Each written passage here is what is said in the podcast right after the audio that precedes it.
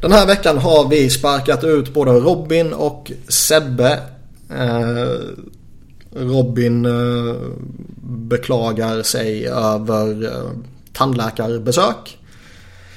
Där han var på en vanlig standardundersökning och känner att han inte kan medverka i veckans podd. Och Sebbe har skrämts bort av veckans gäst. Som är den gode Petter Kanbro, Även känd som eh, nummer övertag på Twitter. Välkommen Petter. Eh, tack ska du ha. Tack ska du ha. Eh, instämmer i att det är beklagligt att Robin inte kan kämpa sig igenom lite smärta för att vara med. Jag tycker det är riktigt dålig character och ingen grit och inget heart. Nej, det, de är mjuka där uppe. Ja, jävla kaos för det kommer lite snö och sen så ska man till tandläkaren och så. Nej, fy fan. Det är inte okej. Okay. Eh, Sebbe har faktiskt en fullt giltig eh, frånvaro. Han är på ett destilleri och har lovat att köpa en flaska till mig. Så det är helt okej att inte han medverkar. Det är till och med uppmuntrat i det här fallet. Godkännes. Det godkännes. Men eh, ja, det blir du och jag. En eh, inbiten flyer och en eh, inbiten New Jersey-galning. Eh, så det kan nog bli vackert när vi går in på New Jersey-specialen lite senare. ja, det blir nog inte så farligt va? Nej, det tror jag inte. Eh, men vi gör väl som vi brukar göra att vi går in på det, ja, det senaste som har hänt i ligan helt enkelt. Och eh, vi börjar i Columbus eh, med Cam Atkinson som signar ett nytt sjuårskontrakt för strax under 6 miljoner dollar per säsong. Vad är din spontana reaktion på det? Eh, det känns väl fullt rimligt. Eh, det är väl min spontana. Eh, får väl, det beror, allting beror på hur han åldras. Mm. Han är, vad är han, 28? Han är 28 nu ja. och eh, vet väl inte om det har sett så himla det har väl inte sett ut som en 60 poäng säsong så här långt. Nej. Eh, men eh, det kan ju vända liksom. Det är ju... Eh, gör man mycket poäng eller gör man poäng de tenderar ju att vara streaky liksom. Mm. Eh, finns ju i princip ingen spelare som är pålitlig för en poäng per match och de som är pålitliga för en poäng per match gör ju typ 100 pinnar på en säsong. Mm. Därför att deras ja, liksom deras baseline är mycket högre än vad alla andra ser. Så det eh, känns väl fair. Liksom och, och, eh, Columbus är väl i, får man väl säga, någonstans att deras fönster börjar öppnas. Liksom och, eh, kan de behålla en kille som är kapabel att göra 30 baljer på en säsong till 5,8 miljoner så är ju det, får ju det ändå anses vara bra. Jag är väl lite skeptisk till längden. Ja, eh, men det är man ju alltid. Men alla, det är man nästan, alla, alla, alla kontrakt är för långa om de inte är ett år.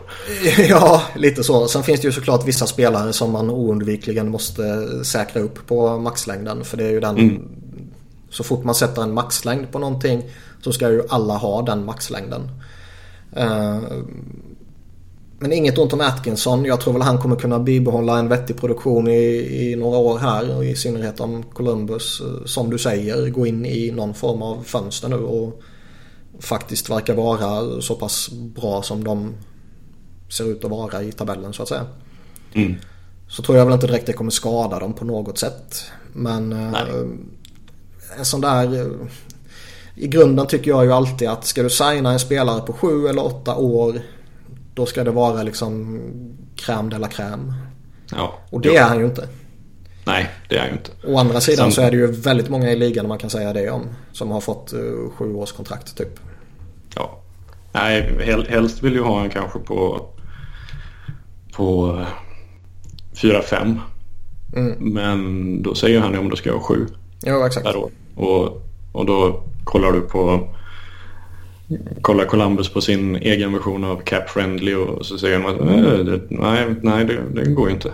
Utan, och så, ja, bättre med han än utan han så då biter man den och så Nej så är det. det alltså, å, å ena sidan så vill man ju kritisera beslutet. Å andra sidan så går det ju typ inte att kritisera beslutet. Nej, det... Förmodligen hade man gjort... Hade, hade jag varit i samma sits och gjort samma sak så hade jag nog eh, ändå sagt ja, nej men liksom. Det var bra. Det... Sen, ja. Sen är det väl som alla, alla andra GMs i ligan. De bryr sig inte vad som händer om sex år. När de mm, nej, det, kan få det sparken om två år. förmodligen nästa general managers problem. Ja, lite så. Eh, efter det här kontraktet så kom det ju även snack om att eh, Blue Jackets nu ska börja gås ut på centerjakt. För nu har de koll på sin... Eh, ja, I och med att de fick reda på vad han kostade och hur långt det skulle bli. Så har de nu koll på sin, ja, sina förutsättningar framåt. Och nu ska de ut på centerjakt. Mm. Det har ju ryktats de senaste veckorna att de är redo att offra en eh, back för det till exempel. Och jag tror det var Bob McKenzie, Bobsan. Yes. Som nämnde Ryan Murray som ett exempel här nu och att det kanske är någon som Edmonton tittar på. För Edmonton eh, är i desperat behov av en back tycker de. Mm. Jag såg lite, jag vet inte om det var gubbmedia i Edmonton som eh, floatade men det var väl David Savard också. Mm. Skulle vara någon som de Ja, vet jag inte om det var skribenterna som ville eller så men eh, Förmodligen kan man, kan, man, kan, man, kan, man ju tänka, kan man ju tänka sig. Han står ju listad på 227 pounds så mm. det tilltalar ju såklart. Oh ja. eh, och sådär. Sen är han ju rightare också. Det eh, är ju brist, bristvara alltid. Jag undrar dock om de är redo att släppa honom. Mm. Visst allt beror på utbyte såklart. Ja, men eh, om man bara tittar på vad som kanske är mest gynnsamt för dem så är det väl Murray man ska släppa i så fall. Ja, det, det är det ju absolut. Um, sen tror jag väl inte att du får någon center av i sånt fall är det Ryan Murray plus. Ja, det blir inte en no, straight no, up någonting. mot uh, Nugent Hopkins direkt. Det är inte trade is one for one. Mm. Uh, Nej, i och för sig det är Peter Chiarelli så man ska aldrig ja. säga aldrig. Nej, fan. oh. Vilket du i och för sig är rätt bekväm med kanske. ja, ja, ja, nej det... Det har varit mycket Peter Chiarelli nu sista dagarna. Det... Ja, och det är så underbart. Jag, jag har ju sagt det i flera veckor. Man sitter ju bara och väntar på den där paniktraden. Och man bara ber till gudarna att det inte blir med en direkt konkurrent till Philadelphia. För man vet ju att den där traden kommer vara så eh, ojämnt eh, fördelad liksom. Ja, det, kän, det känns... Det känns som det fast jag vet inte om... Jag vet inte om det är historiken eller någonting som gör med att det känns ju, och det beror ju lite på marknaden och sånt där också och de andra lagen, men det känns ju som han när han släpper sina bomber så gör han ju det under off-season. Mm. Eh, för då kan man få bäst utbyte vilket ju kanske inte är så rimligt när det, när det gäller Peter Chiarelli för det är ju inte det han är känd för direkt. Mm. Eh, det är kanske de andra som vill vänta till off-season. Jo, absolut. de 30 andra GMs som vill vänta till off-season. Ja, exakt. Eh, men jag vet inte. Det, är, det är väl klart, det är väl kanske Ryan Murray då men jag vet inte om det är den typen av back som de behöver eller vill ha. Eh, Nej, det skulle inte vara den backen som jag tror vare sig du eller jag anser att de behöver. Men... Nej, men nu menar jag, menar jag som, som de tror att de behöver. Alltså de tror ju att de behöver Chris Russell. Så... ja, som de redan har. Ja. Så ja, sen... Ja, det var väl lite snack om, var det inte snack om typ Ryan Nugent Hopkins åt ena hållet eller är det Jo, han är, han är väl den som nämns eh, hela tiden. Och det känns ju oundvikligen att det blir han som får flytta på sig. Antingen nu eller till sommaren typ. Ja, det är ju han som är problemet helt klart. Ja. Det, man trodde det var Taylor Hall som var problemet men det var inte han och det var inte Jordan Eberle och det var inte han utan det måste vara, det måste vara Ryan Nugent Hopkins. Ja, det var ju, och det var Jakob också men han är ju lite bortglömd. Men nej, men alltså ska man bara titta på vilken, vilken lönekostnader de har så är det ju han som är det logiska alternativet. Mm. De, de, förmodligen behöver de ju kanske skaka loss lite lön i synnerhet om de ska eh, försöka peta in något annat någon annanstans. Och ja. David blir ju lite dyrare snart också. Ja, de blir det va? Så uh, Dreisaitl och McDavid kommer ju vara kvar. Någon av de dyra backarna kommer ju inte försvinna. Talbot kommer ju inte försvinna. Milan Lucic tror jag inte kan försvinna. Och då är det väl Denuge som är kvar. Ja. Se om, ja de borde väl kunna få ihop det nästa år. Columbus också. Um, jag tänker med, de har ju några killar på utgående också så de mm. Skulle de ta Murray plus något, något som inte kostar mot lönetaket så, så är det ju ungefär 3 miljoner mm. mer för Columbus. Och det, eh, det går ju att lösa. Eh, det beror ju lite på vad som händer med, med Jack Johnson och, och de här. Um, det är väl några som ska få lite löneökning men eh, ja, de tappar drygt 2 miljoner om de inte förlänger med Matt Calvert till exempel. Mm. Nu kommer de ju förlänga med honom. Ja det har de ju ja. faktiskt. Ja och så har du Cam Atkins som går upp också så det. Mm. Ja. Det blir nog lite. Lite justering som behöver göras där med men. Sen alltså. Jag vet inte om. Jag vet inte om jag tycker att Ryan Nugent Hopkins är så himla... Han känns inte som så mycket att stoppa in egentligen. Uh, Nej. Jag, jag, tror, jag tror väl egentligen att han är bättre än vad han får erkännande för i Edmonton. Oh, absolut. Och sätta in honom det... i, en, i en bättre situation. I ett eh, mer vettigt lag. Och då menar jag Eh, liksom, organisation runt omkring och hela det här köret mm. och, och djup och lagsammansättning och hela det här köret så tror jag han kommer se bättre ut. Det tror jag med. Men eh, liksom, sätt in honom jämte Panarin kanske så helt plötsligt så bara får man en jätteutväxling. Mm, förmodligen. Men eh, jag håller ju med dig att ska man ta det där sista steget då är det ju kategorin över Nugent Hopkins som man ska gå för. Ja, men, men då är det ju inte Ryan Murray eller David som Nej, då är det, då är det Wierenski och Seth Jones och ja. den typen. Och, nej. Det, det är väl inte värt det? Nej, det, ehm, det blir väl egentligen att försöka göra en, en Nashville.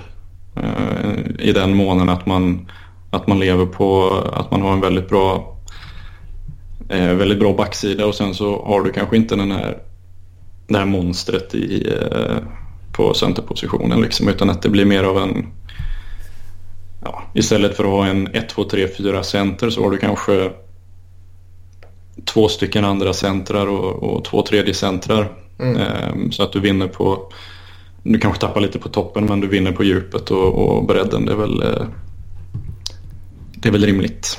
Att, ja, att det blir det approach istället. Och just centerdjup tror jag ju är eh, extremt viktigt för att vara framgångsrik i ett slutspel. Ja, absolut. Det, det funkar för Pittsburgh. Tyvärr. Ja. Uh, hur ser du annars rent generellt på Columbus? Tror du att de kan utmana redan nu? Um, ja, det tror jag. Det, um, Alltså ligan är ju extremt jämn nu. Mm. Och om du... Nu, har inte jag, nu kan jag inte citera deras nummer på eh, nummer, deras siffror på rak arm så här, men, men om du tittar du tillbaka för kanske 6-7 år sedan så hade du ju en, en eh, alltså topplagen var ju bättre. Mm. Helt enkelt och nu har du ju en enorm medelklass. Så liksom ligger du, är du ett 50% lag så du kan både missa slutspel och, och eh, sen går du till slutspel och är heta så kan du, kan du liksom gå till conferencefinal. Oh ja. eh, så Alltså det är så många lag som är så, så jämn bra så det är ju bara de som är hetast i april, maj och en bit in i juni liksom. Eh, Absolut. Det kan jag tycka är lite tråkigt att det inte att man inte har de här ja, en, en klar överklass om man säger så. Eh, utan att, alltså det är både underhållande men det är också ja, när du har liksom 65 procent av matcherna är liksom bara coin flip. Mm. För lagen är i princip, är i princip lika bra. Det, det, kan jag tycka är lite tråkigt också. Jag vill gärna ha... Man vill ju ha de här eh, monsterbyggen som man kunde ha innan lönetaket. Ja, och, Detroit och Colorado och allt vad de fick ja, ihop där liksom. Och den rivaliteten men, som skapades. Det, det, mm. Men också i början på lönetaksserien när du hade lag som ja, de här lagen som kanske behövde en 5-7 år för att lära sig hur det funkar. eh, liksom så hade du ju ändå, jag menar, du hade Chicago, Pittsburgh ett tag, sen inte och sen ett tag igen. Eh, och där du hade kanske en 4-5 lag som var riktigt, riktigt dominanta. Eh, och du kunde med rätt gott samvete säga att någon av dem här kommer liksom... De kommer vinna. Kommer vinna liksom. Mm. Eh, för jag menar ett lag som Ottawa förra året, de hade ju rykt tidigare, vågar jag lova, för 5-6 år sedan. Oh ja, och nu är de ett mål från final. Precis. Och, så det, det kan jag väl tycka är lite, lite tråkigt. Men det är klart, det, håller man på ett lag som inte är ett av de här topp-topp-lagen så kan man ju tycka att det är kul också för då, då, finns, det en, då finns det en chans. ja, lite så. Ehm, vi hoppar vidare till Toronto då. Mm. Där Josh Levo signade ett nytt kontrakt på ett år, knappa miljonen. Mm. Uh, är det deras nya face of the franchise? Ja, de ska bara, bara trade Austin Matthews och så, så blir det Josh Levos team. Uh, nej, men han är ju en, en, alltså en bra spelare. Eh, det är ju många, han har inte fått spela så mycket men när han har fått spela så har det ju varit mestadels väldigt imponerande. Mm. Eh, inte så att han är någon liksom topline forward eller någonting men eh, jag följer ganska många det blir ju lätt så att man följer ganska många Toronto-baserade eller som har Toronto som fokus. Och det är ju mycket snack om Josh Levo där alltså. Mm. Eh, att han inte får spela och varför får Matt Martin spela och hit och dit och in med Josh Levo och in med den och den och den som, som, som det brukar vara. Men, men i Josh Levos fall så finns det ju lite, lite grund för det att han ganska troligtvis kan vara en, alltså en bra topp 9 forward i, i NHL. Mm.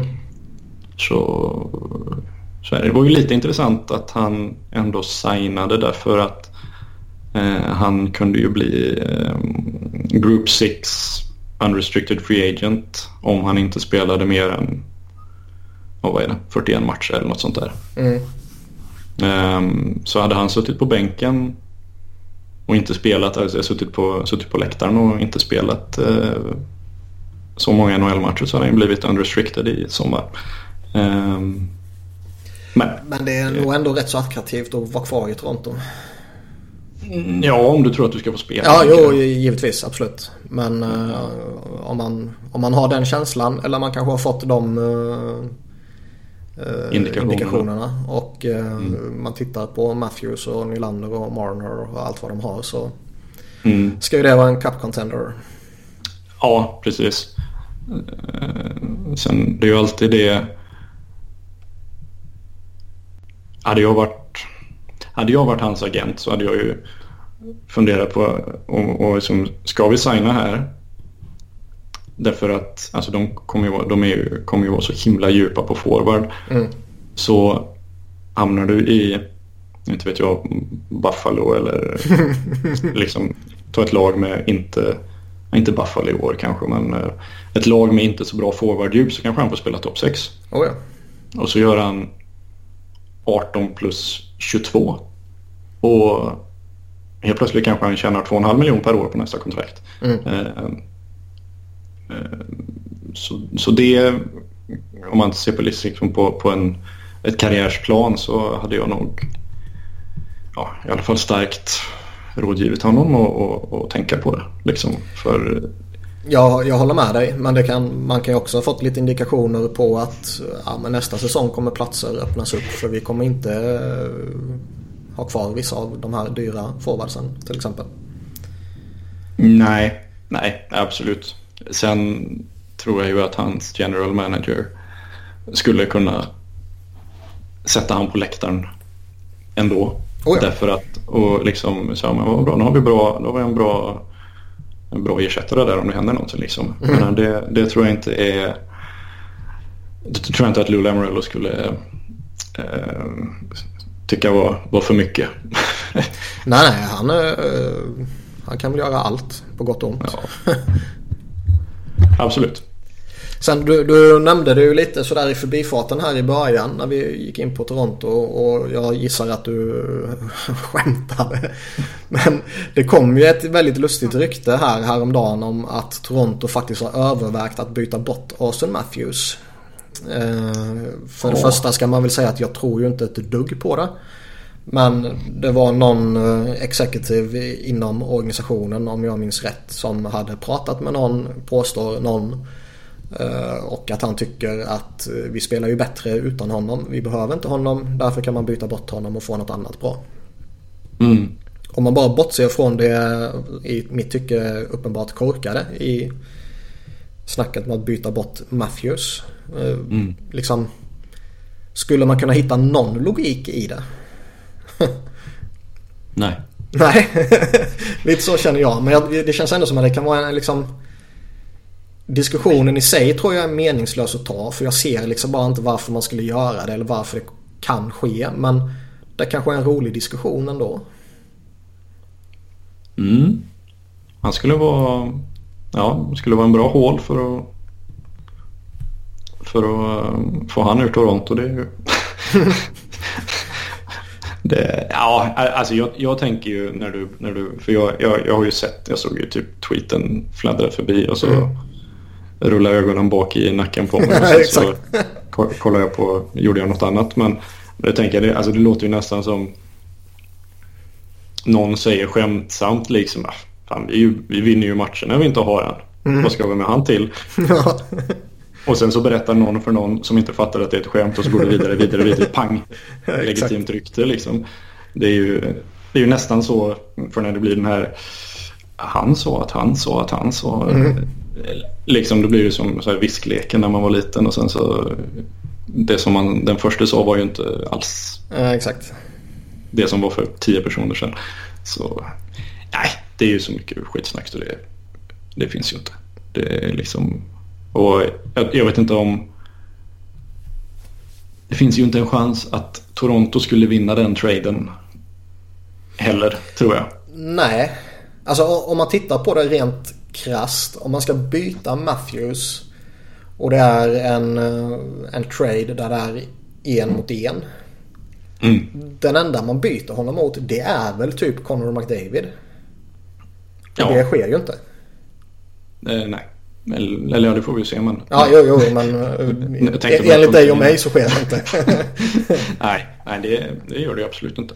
Uh, det, och då ska man då få ihop ett paket kring honom. Liksom, kan man då få ihop ett så pass bra paket att eh, man fortfarande får en tillräckligt bra center men så kanske du också får en tillräckligt bra back så att du i någon form av resonemang tycker att du förbättrar laget genom att ta bort den överlägset bästa och få två pusselbitar istället.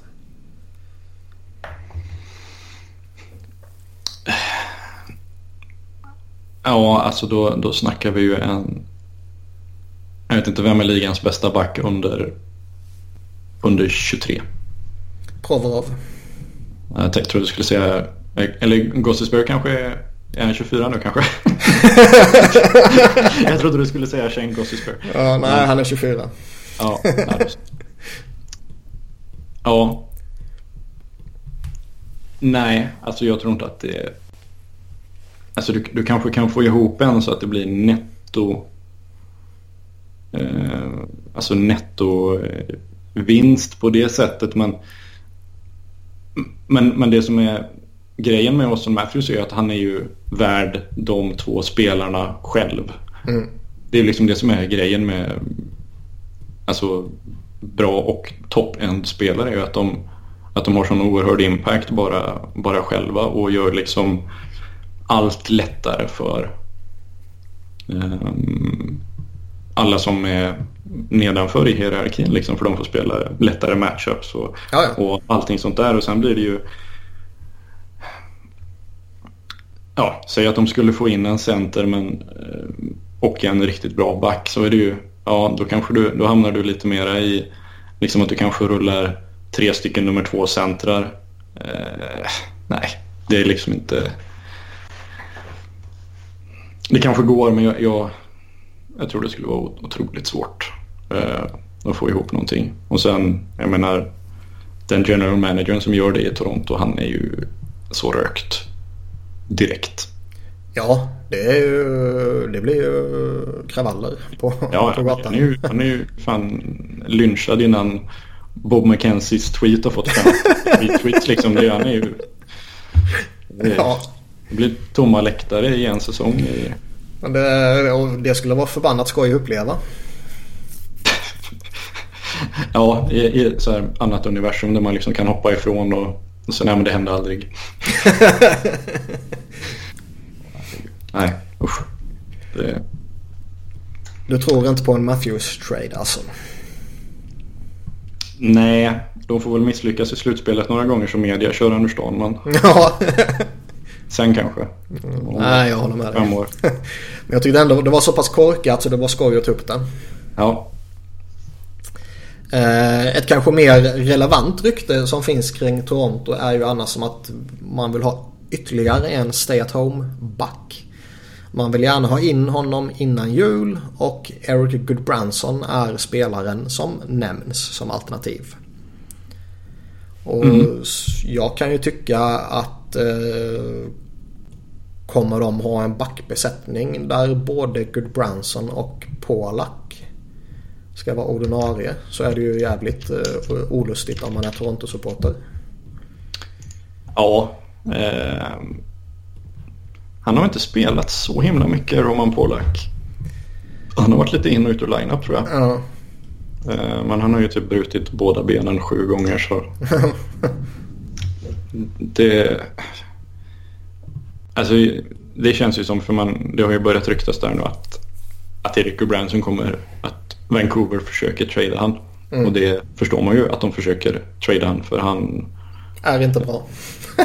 nej och framförallt så rent PR-mässigt med att de tradade till sig han för var det Jared McCann och, och något mer va.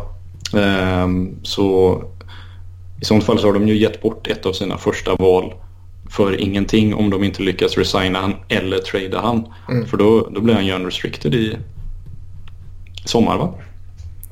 Uh, ja, det vill jag minnas han blir. Ja. Och då har du ju ingenting kvar eh, av det. Och då, som, eh, då har ju Jim Benning säkert en del tuffa frågor att svara på. Um, och klok som han är tar han det korrekta beslutet. ja, ja nej men det är ju det är en trade som ska till. Liksom en, alltså en kille som knappt håller, som är, liksom, det är ju en tredje, tredje backpars-kille. Ja. Eh, det är klart, någon kan ju det räcker ju med att en general manager tycker han är jättebra såklart. Det behövs ju inte mycket. Ja, och jag är ju helt övertygad om att det är fler än en. det är det förmodligen. Uh, absolut. Uh, men uh, det är ju inte den backen som Toronto behöver. Det är ju, de, de behöver ju alltså en, en nummer ett back. De behöver ju inte en till kille som kan spela vara nummer fem. Nej, nej, verkligen. Det är ju, utan de ska, ju, de ska ju ha, om man ska ta Vancouver-backar, ska de ha Chris Tanev till exempel. Mm. Det, är ju, det är ju den killen som de i sånt fall borde gå efter. Någon som är faktiskt bra på försvarsspel. Inte som bara spelar försvarsspel, det är ju en viss distinktion. Jo, verkligen. Mellan eh, de två. Det, så... på, på, på, tal om det så kommer det lite snack här i, i dagarna och en, en tid tillbaka att Ekman Larsson placeras in i, i Toronto. Mm. Hur ser du på jo. det? Jag undrar hur mycket av det som är uh, Toronto Media som vill ha något att skriva om. Ja, det var som, det var som någon skrev på, på Twitter som jag inte minns vem det var. Men eh, här ser man alla eh, Oliver Ekman Larsson-rykten till Toronto. Och så går man in och tittar på spelschemat. Och så ja, det är när de är i Toronto. Ja, exakt. så jag menar det... Eh, sen skulle det vara jättebra, absolut. Och de skulle ju kunna, för, för Torontos del, de skulle ju kunna dumpa alla futures picks och prospects och sånt här som de har. Mm. För jag menar det är ju exakt vad de behöver. Mm. Um, men om man tar Arizonas position så, så vet jag inte riktigt hur du får det att funka. För jag menar vad har Arizona varit kända för att ha dåligt de sista åren? Det är ju backar och försvarsspel. ja, jag skulle säga allt. ja, jo precis. Men, men, men det har ju framförallt varit en, ett haveri jo. defensivt. Um, och så har du en topp 10-back i ligan och så tradar du bort han. Det, um, men ja, klart. Om de, om, alltså, de får klar, om de får klart att han absolut inte kan tänka sig att resigna där. Eller att de, inte, de känner att ja, men vi, kommer inte, vi kan inte ge han 10 miljoner mm. per säsong eller vad det nu är. Så då är det ju en helt annan femma. Jo, ja. Eh, men det verkar ju inte... Han är ju fan vän till podden. Ni borde ju ha inside. Ja. Uh, vi borde... Kanske inte nu när Sebbe flyttat från... Uh, Nej, exakt. vi, vi borde få tillbaka honom någon gång och uh, få honom att avslöja sin framtid. Mm. Så kan du fråga honom om Niklas Grossman också. ja, det har jag gjort uh, tidigare. Ja, jag vet. Det var, det det var ett mycket politiskt korrekt svar från honom. ja, ett, ett, klassiskt avsnitt i svenska fans historia. ja, faktiskt. Jag blev uh, mållös. uh, ja, nu fick vi mm. en Grossman i programmet också. Det är alltid stort. ja, SSK Legend. ja, powerplay-specialisten. Ja. Men vi gör väl så då att vi hoppar från ett eh, klassiskt Kanada-lag till ett annat. Och Ottawa. går till Ottawa, exakt. Eh, nej, Montreal. Där yes. det faktiskt börjar sippra ut lite snack om att ja, de kanske ska gå in i en rebuild. Mm. Ja, det är intressant. Eh, jag, såg det, jag såg det här i morse vid typ kvart över sex när jag mata dottern lite sådär sömngroggy och så bara va? De var ju all in för tre dagar sedan. eh, eh, problem, ja alltså de man kan ju säga, har de en chans att vinna de kommande två åren? Ja, kanske. Det skulle jag nog kunna säga att de har. Ja, det tycker eh, jag. Men det beror ju till hundra procent på eh, Carey Price som eh, det verkar inte som någon visste det här men han är faktiskt ganska stock skadebenägen. Um, Nej, jag tror inte han har missat så mycket tid väl? Nej, han har spelat, spelat 82 av 82 de sista fem åren va? Men eh, så... Jag vet inte vad jag ska säga riktigt.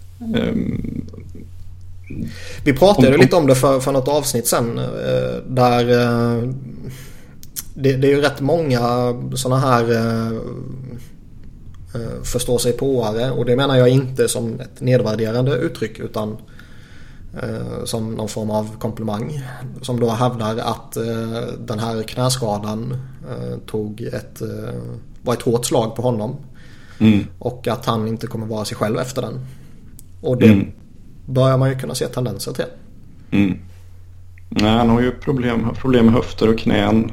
Eh, förmodligen problem, ja, det har ju i princip alla målvakter om man frågar målvaktscoacher och sådana här. Liksom att det har man. Jaja. Bara för, på grund av att spelstilen är så. Men han verkar ju ha nivån över normala problem bevisligen. Mm. Eh, stor kille. Eh, spelat mycket mycket att göra i matcherna också. så det ser inte så himla bra ut och, och då, för då har du 10 miljoner, 10,5 miljoner dollar per år som liksom du, du kan ju inte bygga en contender för 10 miljoner mindre än vad andra lag kan. Nej. Eh, klart, ja, man kan ju stoppa honom på long term injured reserve men... Han kan bli allergisk kan... mot sin hockeyutrustning kanske.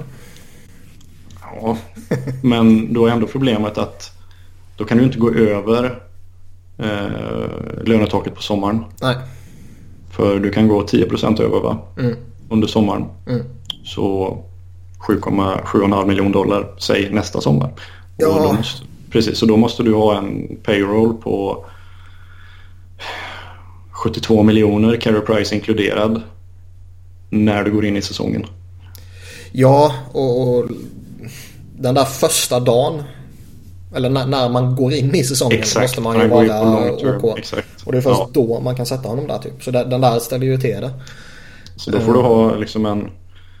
Då får du typ värva... Ja, inte vet jag. Du får typ så här Patrik Laine för 10 miljoner dollar som du gömmer i Europa tills dag två på säsongen. Eh, även en Lula Amorello special back in the day att han hade killar under kontrakt i Europa som han kallade tillbaka när det var slutspel. men, men tror du han är eh, otradebar? Eller han, eh. kontraktet kanske man snarare ska säga. Ja. Jag är inne på det också. Å andra sidan mm. trodde jag Shea Webber var otradebar också. Ja. Men Montreal kan inte trada med sig själva. Nej. Så... Men de kan med Peter Chiarelli. Ja. Nej, men, men alltså det som är... Om han skulle komma tillbaka och säga att han har... Säg att han ser jättebra ut, säg att han kommer tillbaka om två veckor och är jättebra resten. Mm. Och han kanske ser bra ut en säsong till eller så räcker det med det. Så då kanske du kan flytta honom under sommaren. Mm. Men jag vet inte. Nej, alltså jag... Jag har svårt att se det. För du måste hitta lag som har utrymme och är smått galna. Ja, det... och, och jag menar förmodligen så behöver du väl få målvakt i utbyte också. Mm. Absolut, även om du kan leka med tanken att typ Charlie Lindgren blir något på mm. riktigt. Mm. Liksom. Så kanske du löser det på den, den vägen. Men, men absolut, det, något ska de ju ha in.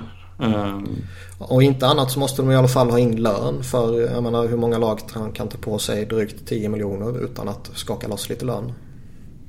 Nej, inga lag som... Inga lag som skulle vilja addera den. Nej, lite I, så. I alla fall liksom. Utan det, ju, det ska ju vara någonting tillbaka. Och, eh, ja, lite svårt att se det. Men... Eh, det, känns, det känns bara så ologiskt också att de för... Eh, Alltså de, de gör Shea Weber-traden, de signar Carey Price och i princip nästan allt de gör indikerar ju att de är i ett extremt win now-mode.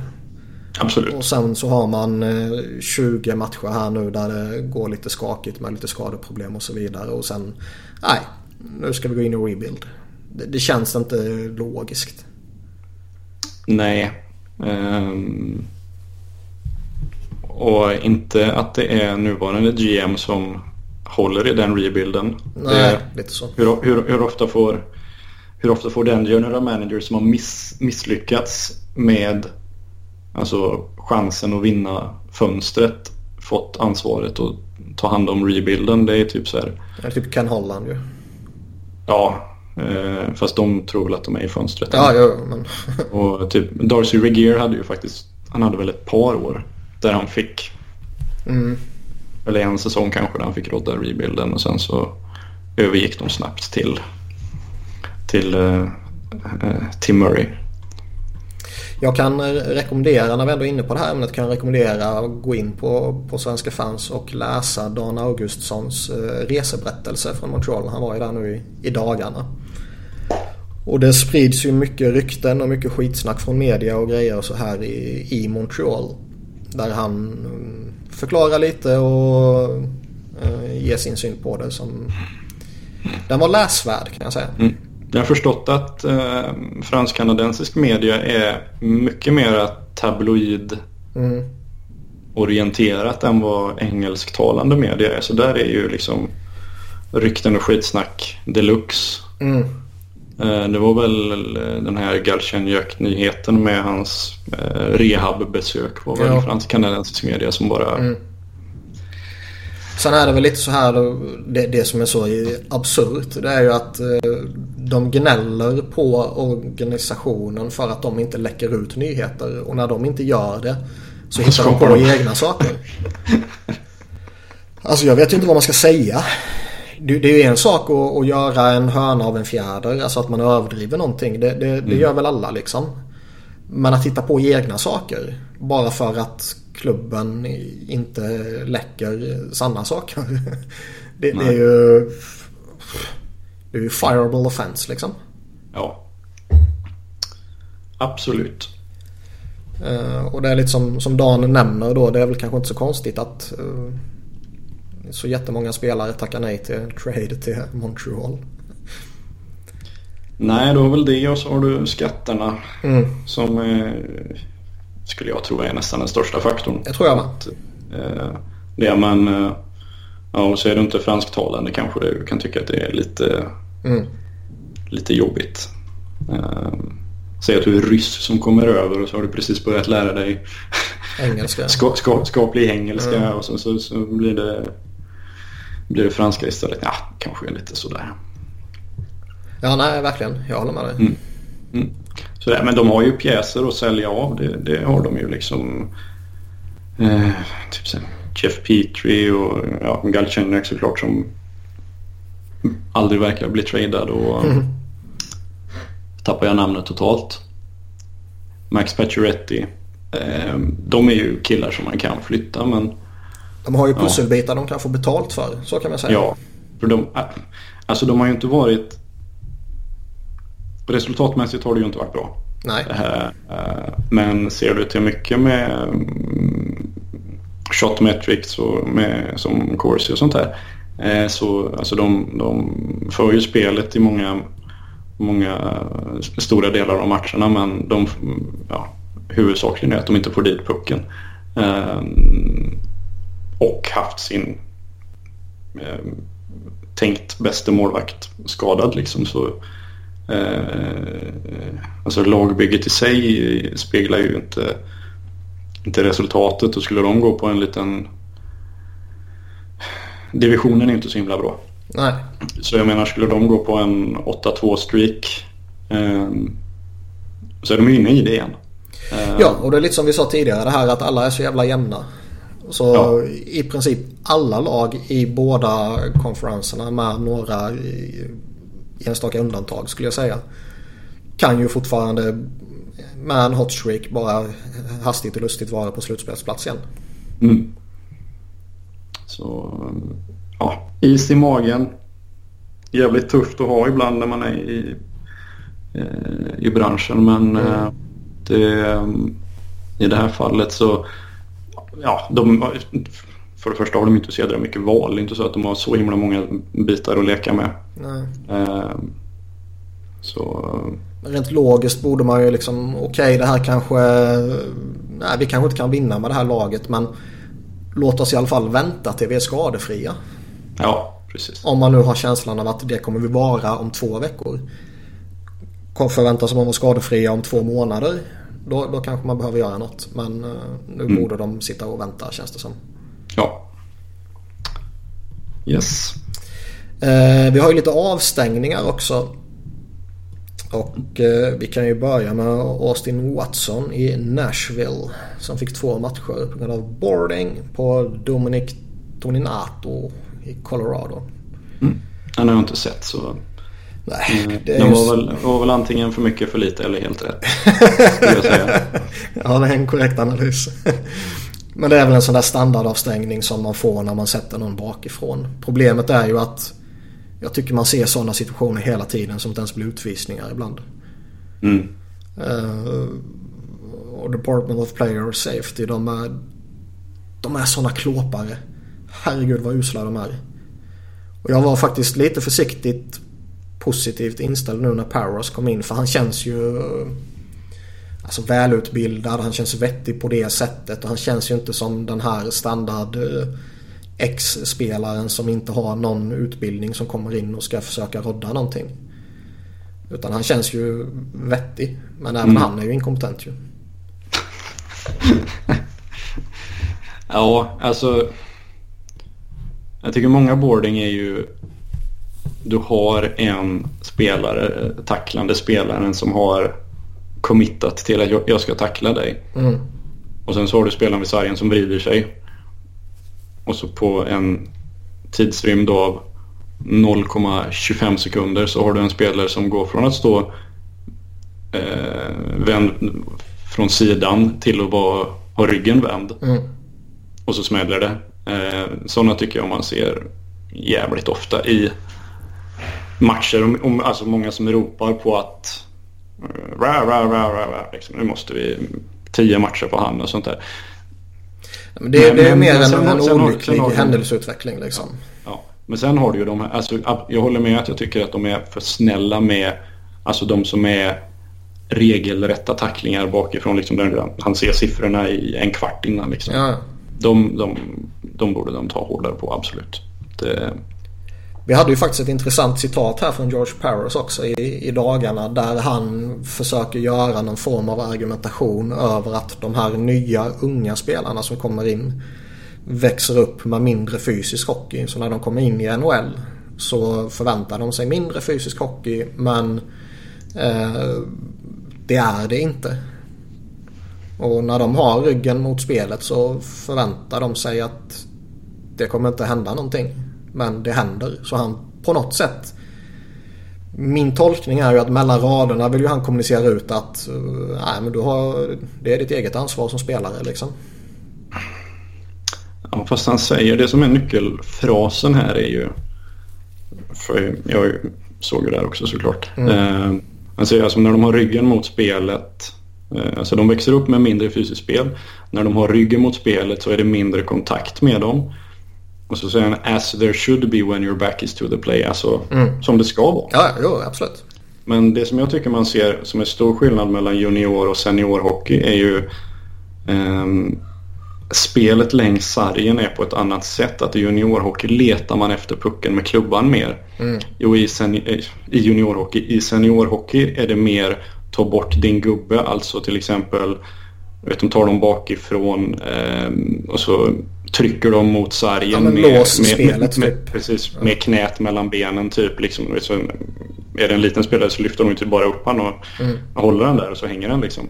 Um, och den typen av spel tycker jag inte man ser lika ofta. Utan juniorhockey liksom tar reda på pucken och i seniorhockey är det ta reda på din spelare. Ja.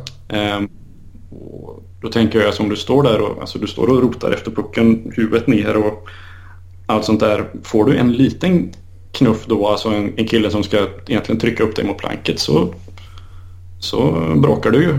Ja. Liksom. Och jag vet att du, du jag tar ju inte riktigt samma vinkel på det här som du gör. Eh, lite mer förstående för George Paros.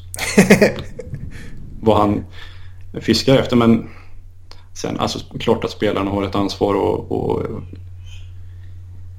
alltså, kanske inte skydda sig men inte sätta sig i dumma situationer. Och när du kommer upp i NHL, alltså, alltså det är mer Alltså det är inte fult men det är ju mer fysiskt längs sargen för det är jävligt stora starka män som alltså bufflar för att få ja. position liksom. Och, och det är klart det finns en inkörningsperiod och, och liksom har man oflyt så får man hantera den inkörningsperioden med en smäll liksom. Ja, ja. exakt. Så... Det är väl oundvikligen så men jag tycker fortfarande jag har ju gnällt om det i flera år att man tar liksom inte våld mot huvudet på allvar. Nej, det, det här, här, liksom det han säger här är ju och nu vet jag att jag överdriver lite men det gör man ju för att liksom få fram sin, sin eh, ståndpunkt liksom. Är ju att han på något sätt om man läser mellan raderna vill lägga lite av ansvaret från han själv och eh, Department of Player Safety mot spelarna istället. Och det tror jag ju, om det nu är så, det kanske bara är eh, en idiot i Växjö som misstolkar några meningar på Twitter liksom. Men om det är så så tycker jag ju det är en väldigt felaktig approach man har i den rollen han sitter i. Mm. Det håller jag med om om. Men jag tror inte att han menar så. Nej. Det... så jag, jag tolkar det inte, inte så i alla fall. Utan jag tycker att det är en ganska rimlig eh, ska man säga, analys av så här ser det ut och mm. det här är en av de huvudsakliga anledningarna till. Sen, jag menar, ja, håller jag ju med dig att många gånger så är avstängningarna ganska mesiga. Mm. Ehm, och när det kommer till våld mot huvudet och sånt här så absolut, alltså det borde vara tuffare. Det... Ja. Och på tal om det så har vi ju Ratko Gudas. ja. Som eh, fick 10 matchers avstängning för en slashing mot Mathieu Perraults eh, bakhuvud, nacke. Mm, den såg jag. Den var, var inte så... Eh, nej, det var riktigt jävla fult. jag, eh, jag är rätt så övertygad om, alltså jag, jag, ska inte försvara den här på något sätt. Den är direkt ful, den är direkt korkad, den är direkt farlig och jag... Eh, jag har liksom inga problem med tio matcher. Jag tycker till och med att man kan föra argument för att det borde vara mer. Mm. Men jag är rätt så övertygad om att han har lyckats övertyga eh, Paros och kompani. Och jag tycker att det ser lite ut så när man tittar på situationen också. Att det inte är eh, ett medvetet hugg över nacken så att säga. Det är inte, det är inte Chris Simon. Nej. Eh, Utan det, det är väl... Det är, det är inte den. Men de bråkar lite, han tappar balansen och förmodligen vill han väl eh, hämnas genom att drämma han över klubban. Skulle jag mm. spontant gissa. Ja. Det, är, det är så det ser ut i alla fall. Mm, så uh, råkar det vara nacken som det blir. ja, exakt. Lite så. Och det lyckas han nog sälja in. Annars tror jag han skulle fått upp mot 20 matcher. Mm, han har ju lite historik också va? Jo, han har två avstängningar som tidigare. Det är bara två? Ja. Shit. han, han, jag, jag, tror han har någon, någon, något böter också. Men avstängningar är det bara två som tidigare. Vad fan. Jag trodde verkligen att det var mer. Jag skulle nog gissat på fyra, fem stycken. Uh, nej, det är bara två. Han varit duktig på att slippa undan. Ja, han är bra, bra förhandlare. Sen är det alltså tyvärr, det ju, han har inte varit lika bra denna säsongen som förra säsongen. Men det är ju fortfarande en väldigt kompetent back. Ja. Och efter senaste utvis eller utvisningen, efter senaste avstängningen där. Så har man ju sett en skillnad i hans spel. Uh, han har liksom lugnat ner sig och inte gått på jakt lika mycket som han gjort tidigare och har blivit en bättre back av det. Mm. Men det är ju... Fan. Om man bortser från att det är fult och farligt och så vidare så är det ju jävligt tråkigt att han skulle pressera igen. Ja, han... Han påminner, alltså jag, jag tänker när man för nio fall av tio så de här riktigt fula spelarna, alltså de som upprepade gånger, de är ju oftast rätt dåliga på att spela hockey också. Mm. Um, men han faller in i en av de här kategorierna på alltså spelare som upprepade gånger gör riktigt, riktigt, riktigt farliga saker men när de håller sig till att spela inom de ramarna så är de fullt kompetenta liksom. Mm. Eh, det finns inte så många av den liksom den, den typen av spelare. Nej, nej, eh, Men 10 kan jag tycka var väl det var väl fullt rimligt på något vis. Det är tydlig markering ändå. Mm.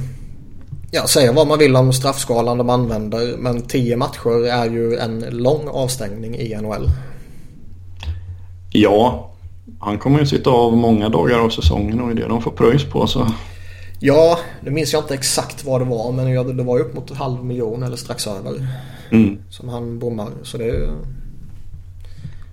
Där det smattar väl av plånboken i alla fall. ja, absolut. Det, det gör det nog. Sen hade vi lite skit mellan eh, Calgary och Detroit. Mm. Där Luke Witkowski i Detroit fick eh, 10 matchers automatisk avstängning tror jag det är. Eh, för att han återvände till isen efter att ha blivit bortskickad. Och det är mm. ett big no-no. Mm. Och det är ju fastställt i, i regelboken så det är, det är väl inte mycket egentligen att argumentera om han ska ha mer eller mindre. Han, uh, han funderade väl på att pila först. Mm. Uh, men sen hade han väl blivit hade, han, hade någon väl påpekat att det står faktiskt automatic suspension i... ja. så, så det var liksom lite svårt. jo, lite så. Sådär. Men jag, jag, jag såg ju bråket i efterhand. Jag fattade aldrig för att han var ju typ ett steg utanför isen. Mm. Och att det då räknades som, för han var, han var typ ett steg utanför isen, käftade med, med någon i eh, Calgary och sen var han inne på isen igen. Och jag reflekterar aldrig över att det skulle vara... Alltså kan, kan, jag vet inte riktigt hur, hur det liksom är... Uh, hur det är skrivet eller formulerat om man ska säga. Men kan det vara att det är när han liksom blir beordrad. Det är inte när han faktiskt befinner sig utanför. Åh. Det, det känns lite långsökt men alltså. Vill du ha någonting som är, för då, då blir det. Alltså har du, har du, ja men när du är utanför isen. Båda skridskorna är utanför isen. Mm. Uh, inte i utvisningsbåset då utan utanför ja. isen.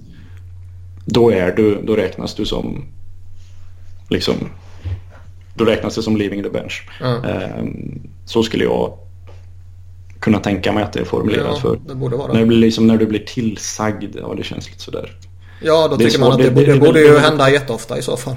Det, känns väldigt svårt att verifiera det i alla fall. Liksom ja. att, eh, liksom, om, om vi läser läpparna här på domaren som är halvt vänd mot kameran så ser vi att här som han. Exakt. Så, så Matt Kachuk också va? Mm, en avstängning för osportsligt uppträdande. Jag fick inte två avstängningar. Ja, en match avstängning. ja, jag fattar inte riktigt vad han eh, gjorde faktiskt. Vad var osportsliga uppträdandet för? Jag vet faktiskt inte heller. nej, nej, men det är ju inte omöjligt att han faktiskt agerade osportsligt. Ja.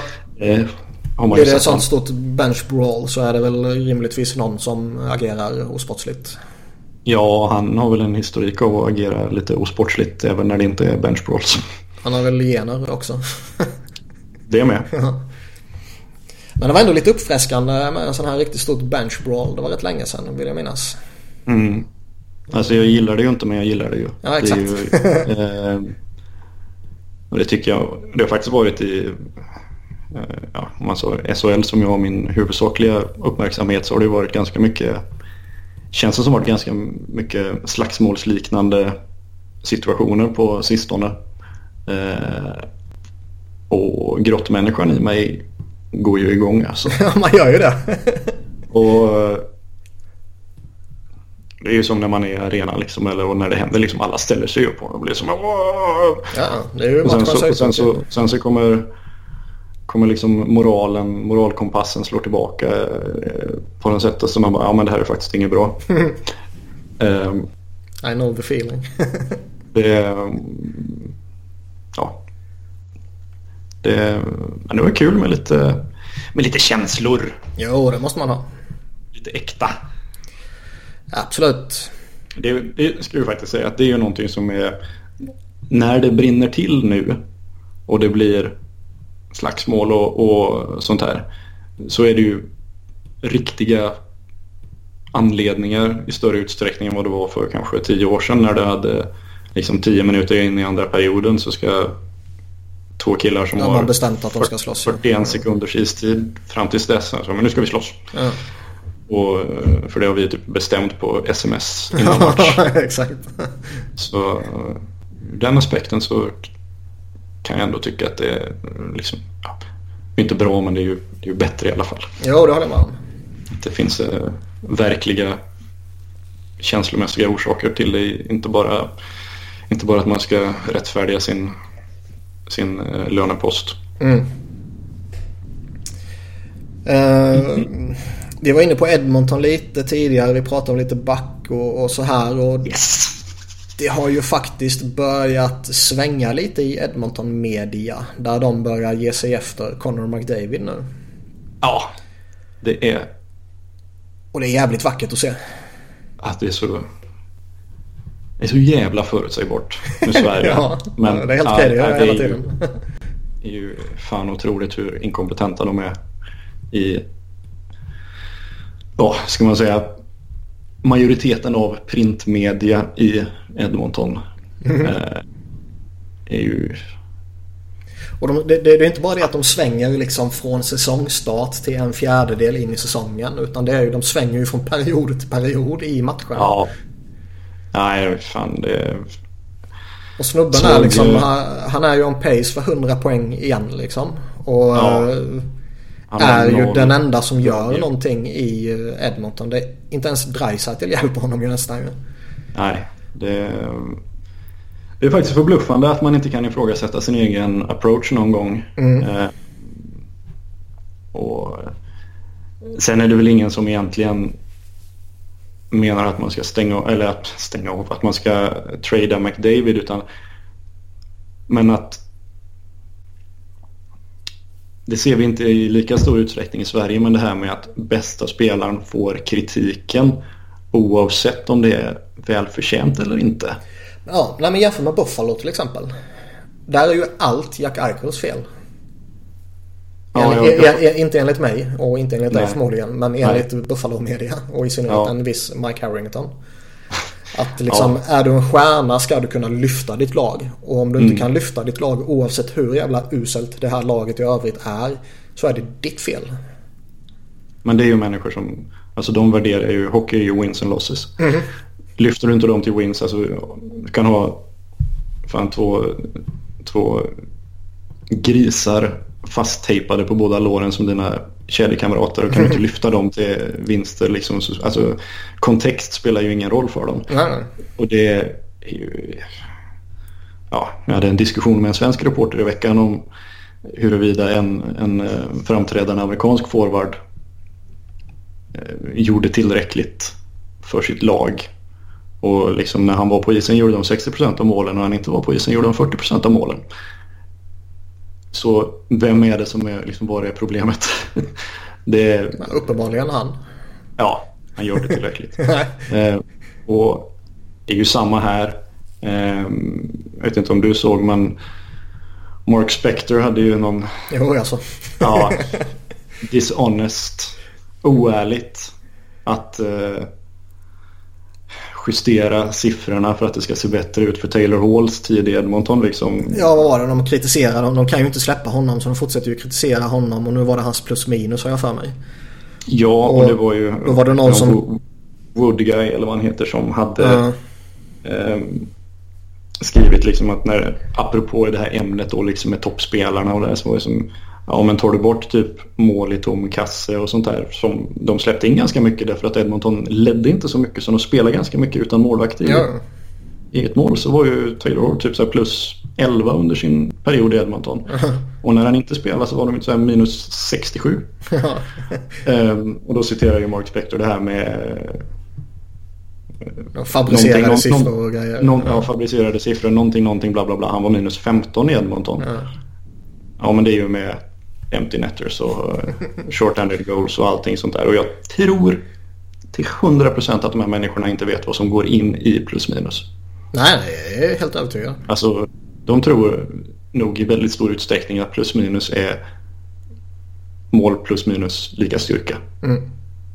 Det är jag nästan helt övertygad om att många av dem... Ja, ja plus minus. Mm. Fan. Det är... Plus minus är relevant när Sidney Crosby och Chris Letang är sämst i ligan på det. Annars, Mm, lägger, annars, lägger, annars lägger jag inte så mycket fokus på det. Nej. Det är anmärkningsvärt i alla fall. Jag tycker, ja men lite så att när, liksom, när, när stora spelare har extremt usel plus minus. Då, då kan det vara värt att titta på det och liksom, okej varför har de det? Mm. Eh, I övrigt liksom om en spelare har plus 5 eller minus 5. Jag kan inte bry mig ett dugg om det liksom. Stor back. inte många poäng. Men han är plus sju. Han är bra defensivt. Mm, exakt. Vilket ju är otroligt roligt för du har ingen aning om det gjorts mycket eller lite mål med honom på isen. Han kanske, han kanske har bra plus minus därför att de gjort jättemycket mål med honom på isen. Mm. Och sen läckt också för den delen. Yes. Uh, vi kan hoppa vidare till lite fancy stats. Eftersom vi har dig här och typ en av dina största fiender borde väl vara Dale Talon. min, min dödsfiende. Exakt. Och han, uh, han har ju börjat bossa över Florida nu igen. Och i veckan här så var han ju ute och sa att uh, Analytics took a more important place in the game. We made some mistakes and thank God I'm back. Och det går ju skitbra för dem. Det gör det va? ja. Var ligger de? Jag, jag, så, jag har inte sett dem på sista dagarna nu. De är typ... Näst sist i Eastern. Ja, i sämsta divisionen. Mm. Ja. Uh, och jag vet inte riktigt om man kan... Uh, Alltså okej okay, att man tycker att det där är skit. Eh, det där hör inte hemma i spelet. Vi ska jobba på massa andra sätt. Okej okay, mm. att man tycker så. Men om man då ska sitta och säga det och liksom att uh, nu, ska, nu kan vi äntligen jobba på det här sättet och nu är jag tillbaka, nu jävlar. Och sen är man typ sämst i ligan. Mm. Då, då är man ju icke särskilt intelligent kan jag känna. Nej. Det Ja, jag vet faktiskt inte. Det, om det nu hade varit, säg att det varit eh, tvärtom eller att jag hade, jag hade ju inte suttit och framhävt, framhävt mig själv i alla fall. Med, om vi haft mindre än typ 65 procent vunna matcher eller någonting. Det, det, sådär. Men de har ju, alltså de har ju jättebra topplina. Och Sen så var det nu typ att de letar efter en forward. Samtidigt som de gav bort två forwards i somras. Och de eh, sägs vilja trada Alex Petrovic trots att de skyddade honom i somras. Och gav han två år va? Ja, jag tror det. Ja. Gjorde sig av med Jason Demers. Ja. Nej, det... Alltså det, det blir ju väldigt konstig om man tar hela förra säsongen i Florida. De hade ju ganska mycket skador. Mm. Liksom. Kan du ha bästa vad du vill. Du kan ha, det spelar ingen roll om du har de bästa eye-test testarna i hela världen. Eh, tappar du Barkov, Huberdo, eh, Longo hade skadeproblem. Men då är det tufft. Och det var, inte så, det var inte så att de var Alltså de flesta moves som de gjorde från 15-16 eh, till 16-17 var alltså vettiga grejer. Eh, de uppgraderade backsidan. Sen kanske Kit Yandel för alla pengar i världen var lite mycket. Men, mm. eh, men när får du de skadorna och, och, det var inte så att alltså de vann ju divisionen men de gjorde det på en jävligt hög effektivitet vet vi att det inte är hållbart. De försökte vara proaktiva och sen så får de skador och coachbytet var ju inte lyckat. Nej. Det får man, ju, får man ju säga. Alltså, det är ju fullt möjligt att Gerard Galant var fel man för att leda dem förra säsongen men killen som de tog in var också fel man mm. för att leda dem. Mm. Eh, och, så, så går det ibland. Det är en ganska tuff bransch. Vi får helt enkelt vänta på att Patrik Hall kliver in och blir GM.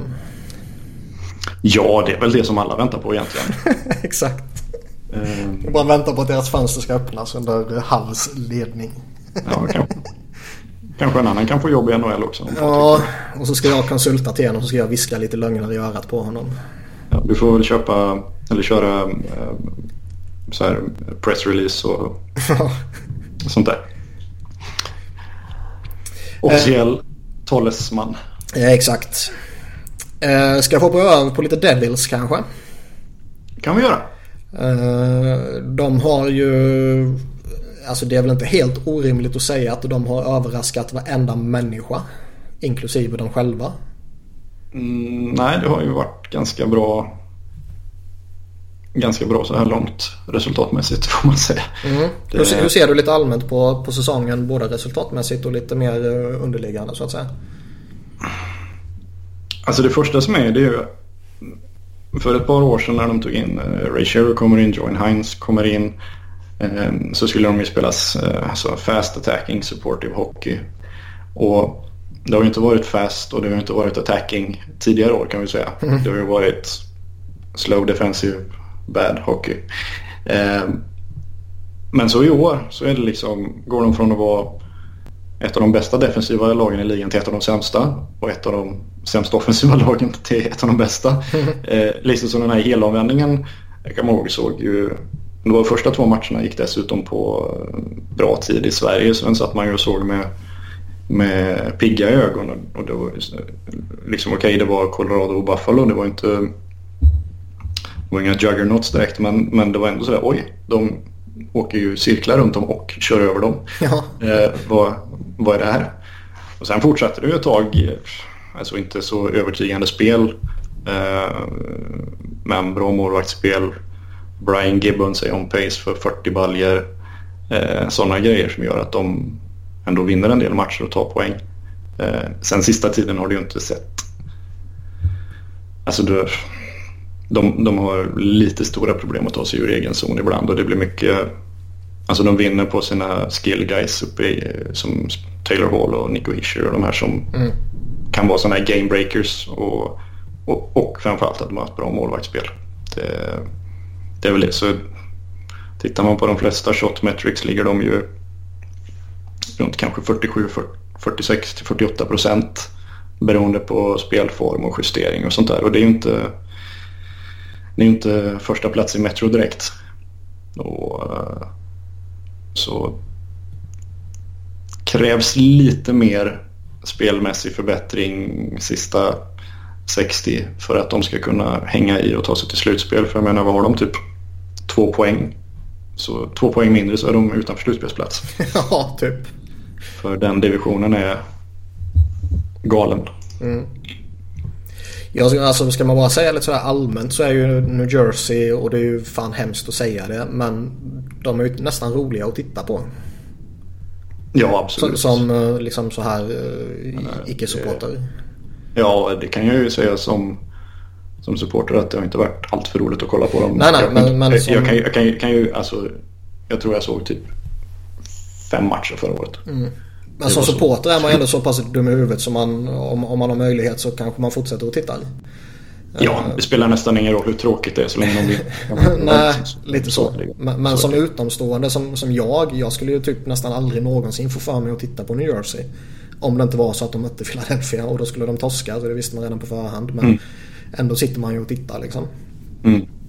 Men nu kan man ju faktiskt slå på en random New Jersey-match och, och Taylor Hall och Nico Hischer gör ju jättemycket ur eh, just det här underhållningssynpunkten. Men de är ju inte mm. ensamma. Nej, de, de har ju plockat in lite. De har egentligen alltså första och fjärde linan som är riktigt roliga. Fjärde linan är ju med Brian Gibbons och Blake Coleman som hur ser det är liksom att de, de skapar ju mycket alltså de är ju ingen traditionell fjärdelina som liksom stänger ner och vinner D-zontek, tar mm. röd och dumpar byt. Utan eh, de är ju inne och river och kör och forecheckar så in i bomben. Eh, så, så det är inte bara topplinan. Även om det varit mycket topplinan sista tiden som har fått försöka göra någonting. Eh, så, men men eh, det finns nog, nog ett halvdussin spelare där som man skulle kunna säga att ja, men han är faktiskt rolig att titta på. Mm. Det har det inte varit. Det har nog varit ett halvdussin de sista fyra åren tillsammans. Lite så. Vi hoppar in på de två stora då. Eh, Taylor Hall och Nico Hischier. Och om vi börjar mm. med att prata om dem som en duo. Mm. Innan vi går in på dem enskilt. Hur, hur ser du på den duon? Um, det har ju varit bra för Nico Hischier.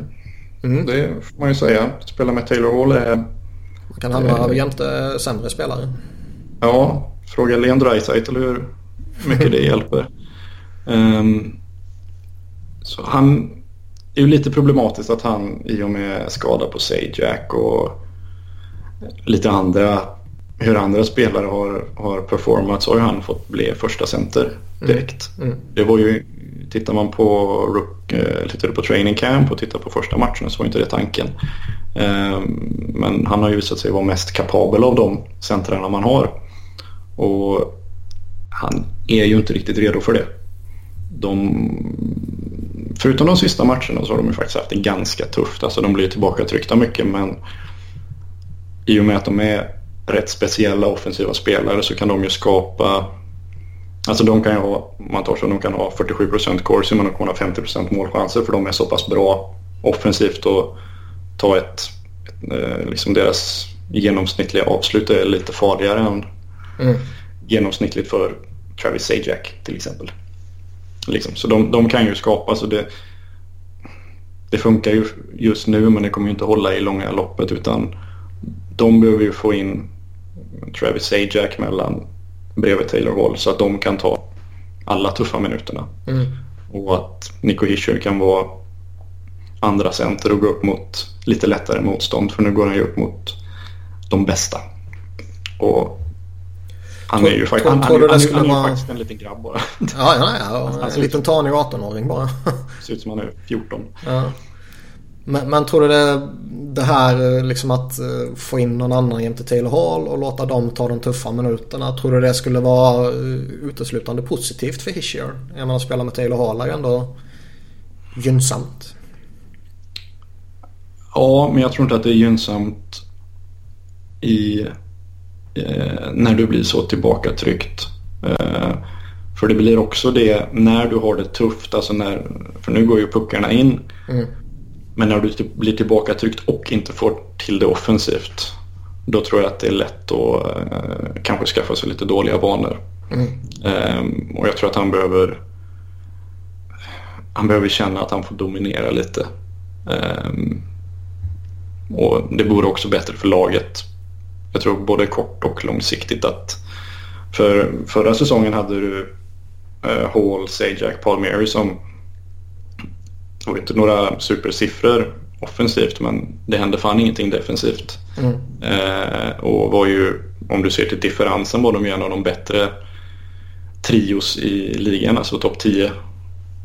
Eh, och de spelar ju uteslutande mot ja, toppmotstånd egentligen. Mm. Så de, de, kan ju göra det och det öppnar upp så mycket för eh, Pavel Saka och Nico Hischier och Jesper Bratt och Marcus Johansson och de här killarna som kan gå upp mot motstånd som är där de kan faktiskt vinna den matchen också. Det känns väl dock på sikt som att det är uh, Hall Hischer som är duon som ska göra det. Abs absolut. Mm. Det enda scenariot där det inte blir så det är att, att de har för dåligt djup mm. Eh, och måste splitta dem för att kunna inte bli söndermatchade. Liksom att de kan få ja, antingen Hall eller Hischer mot eh, sämre motstånd då så de kan verkligen, verkligen ha, ha lekstuga. Mm. Eh, men uh, har de bara vettigt djup så kan de ha en riktigt grym topline med Hall Hischer och någon. Det känns väl oundvikligen så att när man pratar Hischer så måste man ju nästan blicka tillbaka mot draften och topp 2-valen där. Och eh, man kommer ju alltid jämföra Hischer och Nolan Patrick. Mm. Vi snackade lite om det innan vi spelade in här när vi snackade lite skit bara. Men hur, hur ser du på den jämförelsen?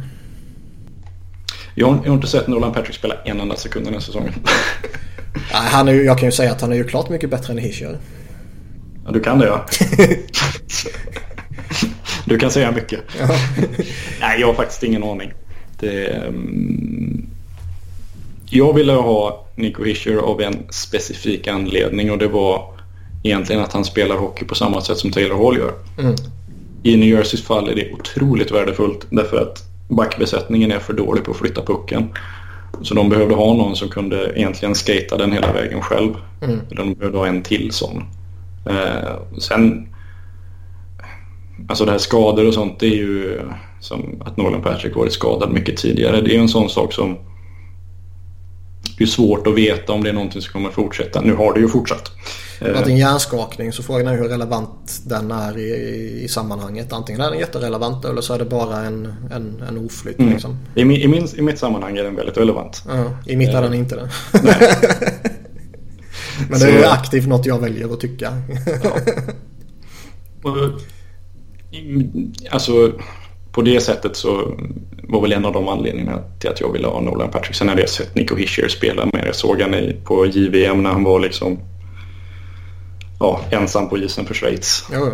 Ibland liksom och då, eh, inte enbart på grund av det men, men eh, det påverkar absolut vem jag föredrog. Eh, alltså, han är väl lite mer flashig också. Ja. Och det menar jag inte. Ibland kan man använda det som något negativt men det menar jag ju verkligen inte. Nej. Men han liksom blixtrar till och står ju ut på ett betydligt mer tydligt sätt än vad Patrick gör. Patrick är ju mer den... Det är rätt många som jämför honom med typ Ryan Getzlaff i spelstil. Mm. Och, och Getzlaff är ju den här pålitliga som tuggar på och tuggar på och tuggar på. Mm. Uh, Medan Hischier, jag vet inte vad man ska jämföra honom med men han han står ju ut på ett väldigt tydligt sätt i, i positiv bemärkelse. Mm. Jag tycker han spelar som ganska många unga mindre forwards gör som kommer upp nu. Oh ja. Vilket är Alltså spelstilen påminner ju om om vi tar typ Conor McDavid, inte samma nivå. Men det är liksom, det är lite samma skillset. Det är farten, eh, händerna och så kunna ha händerna liksom vid den farten. Mm. Eh, grymma i mittzon, grymma på ingångarna. Eh, det är ju ganska många som kommer upp som ser ut nu så nu för, för juniorhockeyn och liksom de lägre nivåerna har utvecklats åt det hållet. Ja. Eh, och sådär. Sen effekten av det blev väl att vi kommer få upp ganska många snabba spelare som är rätt dåliga på att spela hockey istället. Men mm. Eh, det är en annan diskussion. Ja. Snabb är det nya stor är mitt eh, standard, min standardfras nu. Och det har jag väl inget emot? Nej, jag föredrar ju det. Ja. Det gör jag ju. Men det är ju snarare mer det att spelare som är fullt kompetenta som eh, inte kommer att få spela i NHL för de är inte snabba. Fastän mm. de absolut skulle kunna hänga, hänga med. Oh ja. mm. eh, vad har vi mer i Devils? Vi har lite andra forwards. Eh, Pavel Sacha. Är han en av ligans största floppare eller? Inte största men han är ju förmodligen största floppen i New Jersey. Det. jag överdrev lite där för att jag ja. ville få dig att bli arg. Men du, ja, fast, du högg inte. Nej. Jag du känner ju... mig för väl. Ja. Mm. Eller så kanske det säger någonting om hur jag känner om ja, det också. Ja, nej, jag... Jag skämtar ju lite men jag är ju samtidigt lite allvarlig när jag säger det. Om vi, om vi kliver baka några år till, till den draften så vill jag ju ha Matt Barzal. Mm. Det vill jag ju fortfarande ha. Um, och jag vet, du retades lite med Provorov och, och sånt här. Men går man tillbaka så var ju den draften var ju en forward draft för New Jersey. Mm. Eh, att man skulle få en, en bra forward prospect.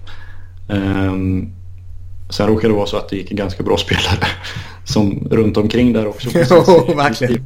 Området. Eh, och han ser inte bra ut. Han, eh, han, ser, han, han ser ut som en spelare med verktyg men ingen verktygslåda. Mm.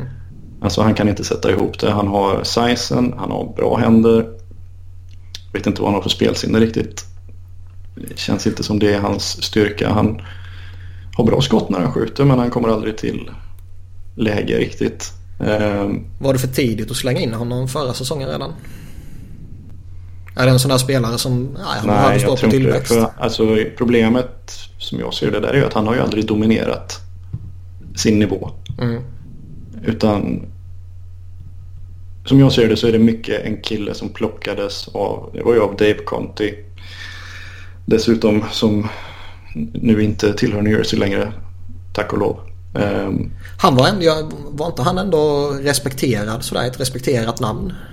Jo. Men var det att liksom fram, fram till, fram till uh, början, mitt, fram, fram till mitten på 2000-talet. Ja, verkligheten kom i kappan typ eller? Jag tror att spelet förändrades men det gjorde inte han. Nej, ja, det är lite det jag menar typ. Um, och Pavel Saka är stor, stark. Jag tror han, han dominerade ju tog tjeckisk U20 som 16-åring. Eh, mm. Och det är väl det. Han spelade tjeckisk hockey. Eller spelade han seniorhockey som 16-åring kanske? Oh, ja, i alla fall. Han, var, han spelade ju Sarnia Sting. Mycket snack om att det var skador och avstängningar som gjorde att han inte kom in i en rytm. Men han, han dominerar ju aldrig. Inte om du jämför med de andra killarna som spelade kanadensisk juniorhockey och gick där omkring. Mm. Eh, inte dominerat i AHL när han har varit där nere. Och eh, ser inte ut... Jag är, jag är nog så negativ som jag kan vara kring en, en 20-årig forward i NHL. Eh, även om man vet att det kan svänga snabbt. Men då finns det oftast en historik. Och det är bara en kille som inte lyckats anpassa sig till nivån. Eh, men om du har en kille som aldrig har liksom dominerat på en nivå så tycker jag att det ser väldigt suspekt ut. Mm. Så... Det är ju lite oförskämt av mig att säga det men det var ju glädjande att höra. Ja. ja, jag önskar att jag... Jag hoppas jag har fel. ja, du får gärna ha rätt. Men, men uh, once again I'm right in my analysis. Exakt. Var det kanske lite trevligare att prata om Jesper Bratt då? Mm. Stockholmsbratten. mm. Ja, fick du till det. Ja. Eh, såg han spela rätt mycket förra året. I Sverige tyckte inte att det såg så himla bra ut. Och så kommer han över och inledande var extremt bra. Jo, det får man säga. Eh, och då menar jag då inte, inte bara att liksom... För ibland kommer killar upp, de får två lägen, sätter dem. Sen går pucken på rumpan och in. De får fem andra ass. Mm. Och så liksom, ja, kolla point per game liksom. Så, ja, men hur mycket har han gjort egentligen? Jo. Eh, hållbart om man säger så. Mm. Eh, men jag tror att liten rink passar han mycket bättre. Eh, för han är ju lite av en sån här puckhound. Liksom att han ligger på, jaga, jaga, jaga, jaga. Och känslan på Storis förra året var ju att han hamnade liksom lite för långt ifrån spelet och då gick inte benen igång för att komma till spelet. Eh, men på liten drink så är han närmare det hela tiden så han känner väl att han är liksom ovanpå killar ovanpå pucken i mycket större utsträckning. Så mm. det är i alla fall min, min eh, reflektion. Och sen har det varit mycket publicerat det här med mental träning och tränat med Andreas Ögren. Mm. Eh, han har jag träffat några gånger, Andreas faktiskt. Det är en jävligt fascinerande snubbe. Fascinerande ja. som positiv komplimang, inte hånfull komplimang. Eller hånfull eh, åsikt utan Nej. Nej. Han, han framstår jag... som väldigt kompetent så kan jag säga. Ja det gör han ju verkligen om man ser till hans klientel och vi kan jobba med mm. liksom och, och, och, sådär. Det är absolut. Eh, sen får vi se liksom hur mycket som är bara för ibland kommer ju killar in i en absurd formtopp. Liksom. Men ja, det ska ju liksom bli intressant att se vad är hans medel. Han har ju skillsen för det. Eh, han spelar PK. Är riktigt bra i PK för han är så pass kreativ och har så pass bra spelförståelse att han liksom håller i pucken och, döda tid. Det är inte bara pucken på bladet, dumpa byt utan han kan både skapa och döda, alltså skapa lägen, shorthanded och döda tid och det är ju en bra eh, egenskap. En jäkligt bra egenskap. Eh, och eh, Går du tillbaka några år så hade ju, körde ju Jersey Kowalczuk i, i PK. Mm. Eh, vilket ju var grymt. Helt enkelt. Jag tror jag ja, det är lite som mitt Flyers när de lirar Giroux i, i PK liksom. Mm. Och har du möjlighet så ska du ju, alltså rent distribution av istid och, och sånt där så ska du ju ska ju lira dina bästa spelare där i så stor utsträckning du kan. Um, för PK handlar ju mycket om positionssäkerhet men sen ska du kunna läsa spelet. Mm. Uh, stor del av, alltså många top-end spelare har ju det som en av sina främsta styrkor. Och ja, är du, är, du, är du back på blå och står och, och pucken hoppar lite och så det spelar ju roll vilken forward som är närmast dig och vilken forward du möter och vet att den här killen har faktiskt en offensiv mindset. Ja. Han, kommer, han kommer inte bara peta iväg pucken och sen tre skär till båset utan han, han kommer faktiskt försöka göra någonting så ja, påverkar ju det med. Men eh, jag skulle säga att man kanske uppgraderat Jesper Bratt till top, från topp 9 forward som var väl kanske lite så här i bästa fall i och med att han var fifth rounder och sånt där så, mm. så kanske man ser han som en trolig topp 6 forward. Eh, med ja, den andra linan då som mer, mer trolig. Så ja, man, det, men det är ju klart, det är ju, det är ju found money. Det är riktig, riktig lottovinst. Jo, verkligen. Mm. Eh, det blev ju några nyförvärv som kommit in också här. Marcus Johansson till exempel. Eh, Brian Boyle som ju fick en väldigt eh, tråkig inledning på Devils-karriären. Mm. Och nu kanske det låter som att jag skyller det på Devils men det, det gjorde jag inte. Nej, de är nog inte leukemiframkallande. Nej. Eh, men nu har han kommit tillbaka och har hunnit göra eh, rätt många matcher. Hur tycker du Boyle ser ut innan vi går in på Mojo? Eh, väldigt blandat. Eh, får spela PP1 ibland vilket är lite intressant. Eh, ibland vill man gå wild and crazy. Ja. Eh, sista matchen var väl inte så bra. jag tror inte matchen innan det var så himla bra heller.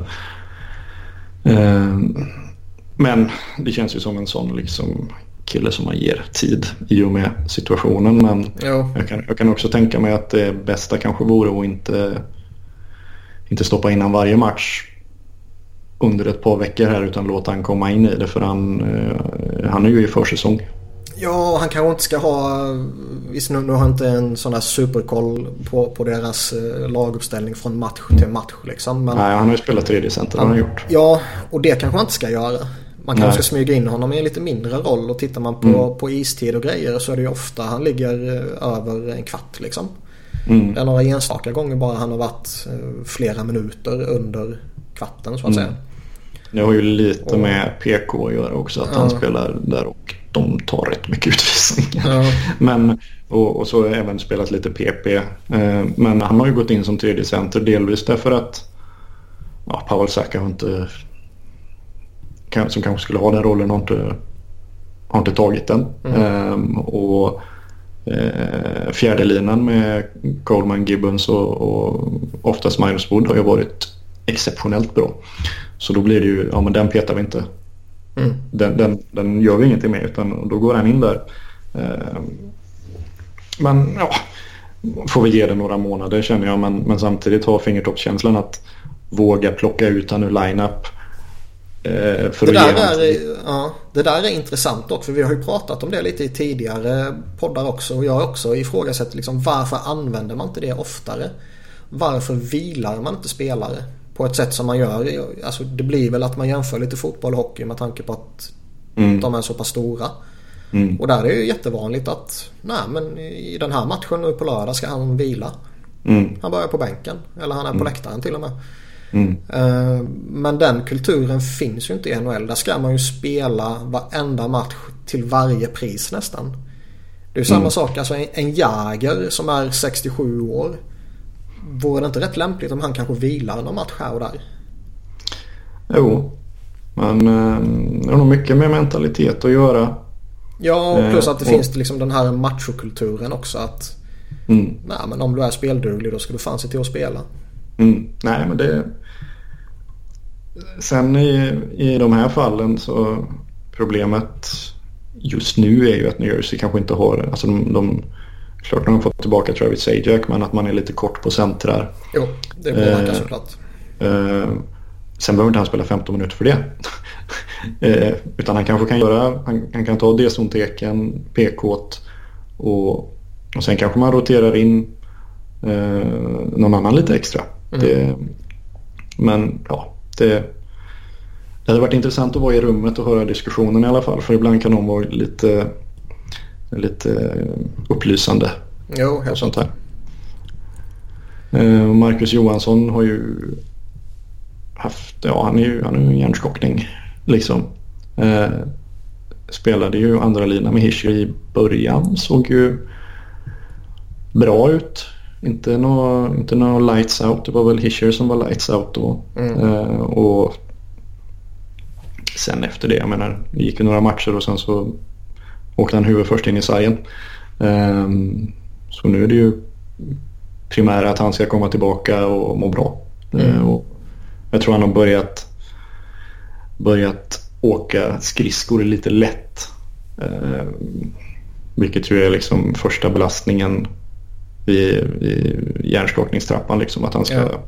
vara symptomfri från dag till dag. Liksom, och mm. sådär. Men generellt sett så är man ju positiv till traden fortfarande. För jag menar en second rounder och om det ens var något mer liksom för... Eh, ja, väl en second och en third så. Ja, så jag menar det tar man ju alla dagar i veckan. Mm. Så det kommer nog bli bra eh, och det behövs för djupet på forward har inte varit så bra sista veckorna. Det har liksom varit första och fjärde som har gått och sen mittemellan har du inte fått så mycket. Många spelare som hade väldigt bra starter, typ Drew Stafford och sådär som nu liksom ser ut som de har glömt hur de spelar.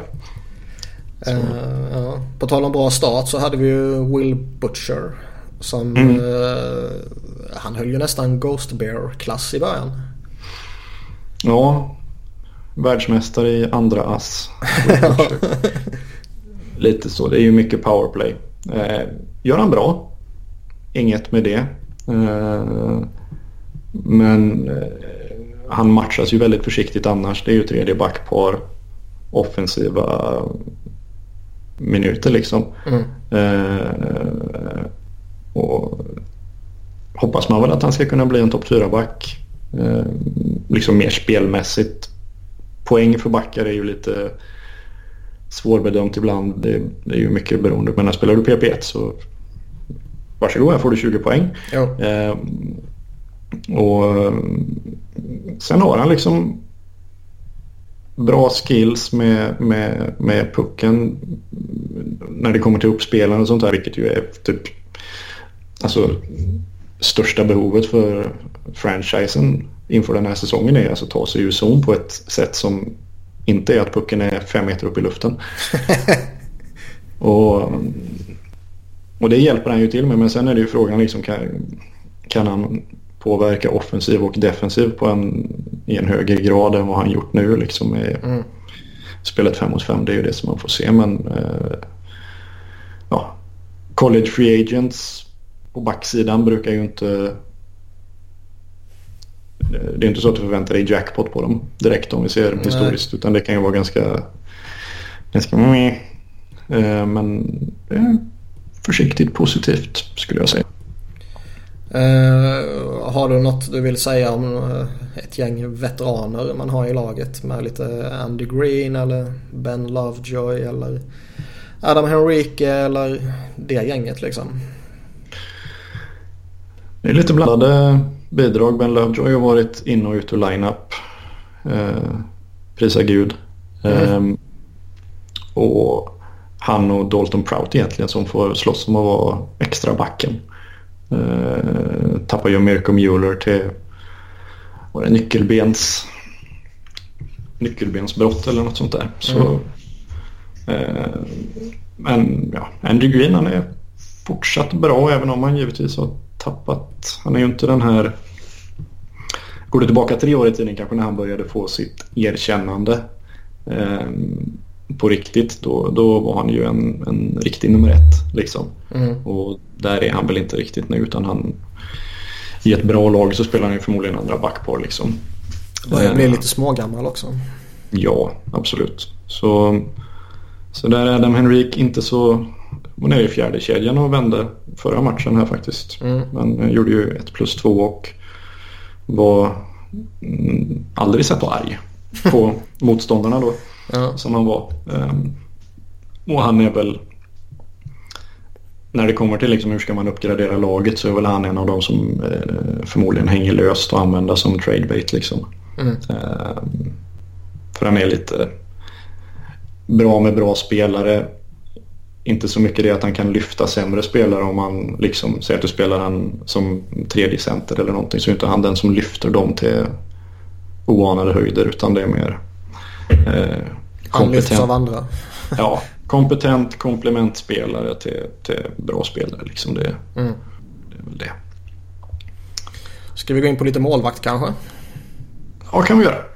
Corey Schneider har ju typ genom åren i Devils varit lite för bra. eh, ja.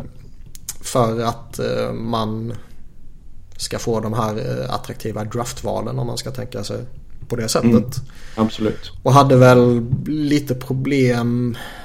Jag minns inte om det var förra eller var det för förra. Förra året var ingen vidare. Nej, det var det jag tänker på. Men har väl ändå kommit tillbaka hyggligt här nu. Ja, det, jag har inte sett splitsen på situation på sistone men han börjar ju otroligt bra. Mm. Det får man ändå säga. Det, och laget alltså de, är ju, de läcker ju som ett såll bakåt. Så han har ju att göra.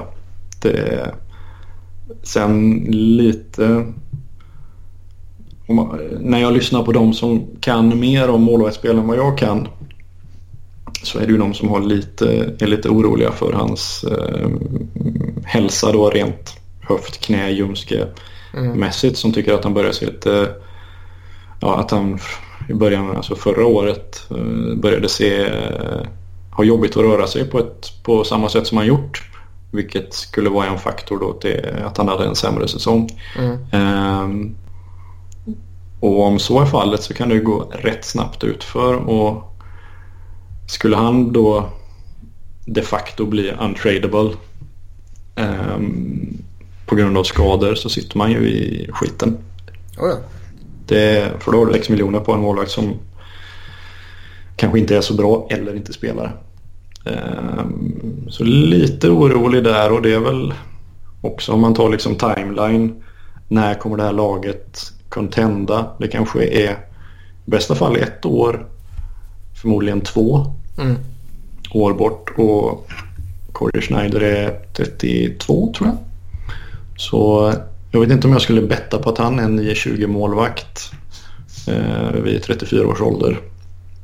Så, eh, samtidigt som man vill, man vill ju liksom rida ut den här säsongen och se hur, hur, den, hur, hur den här bra starten liksom utvecklas och så. Jag är ju inte, inte jättepositiv. Jag tror inte att de går till slutspel än. Jag tror att de kanske kan vara ett bubbellag i, i februari vid trade deadline.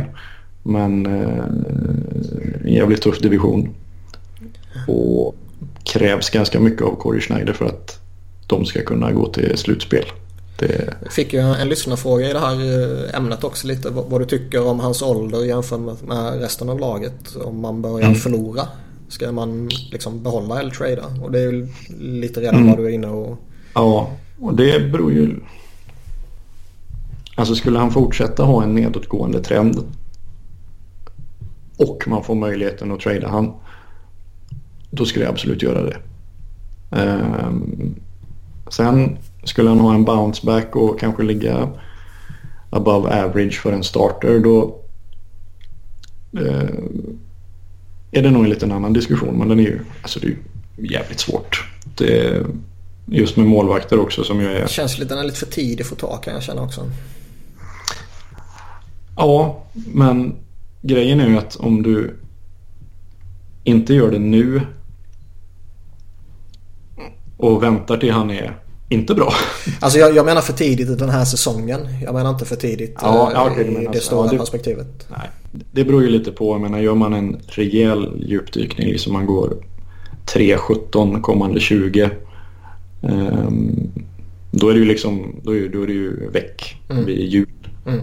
I januari. Då, då blir det liksom en liten annan diskussion. Om det är någon slags, det beror på hur laget går också. Vad är liksom anledningarna till det? Är det, liksom, är det försvarsspelet är fortsatt dåligt och, och, och han liksom har en övermäktig belastning då, då är det ju en annan femma såklart. Men ja.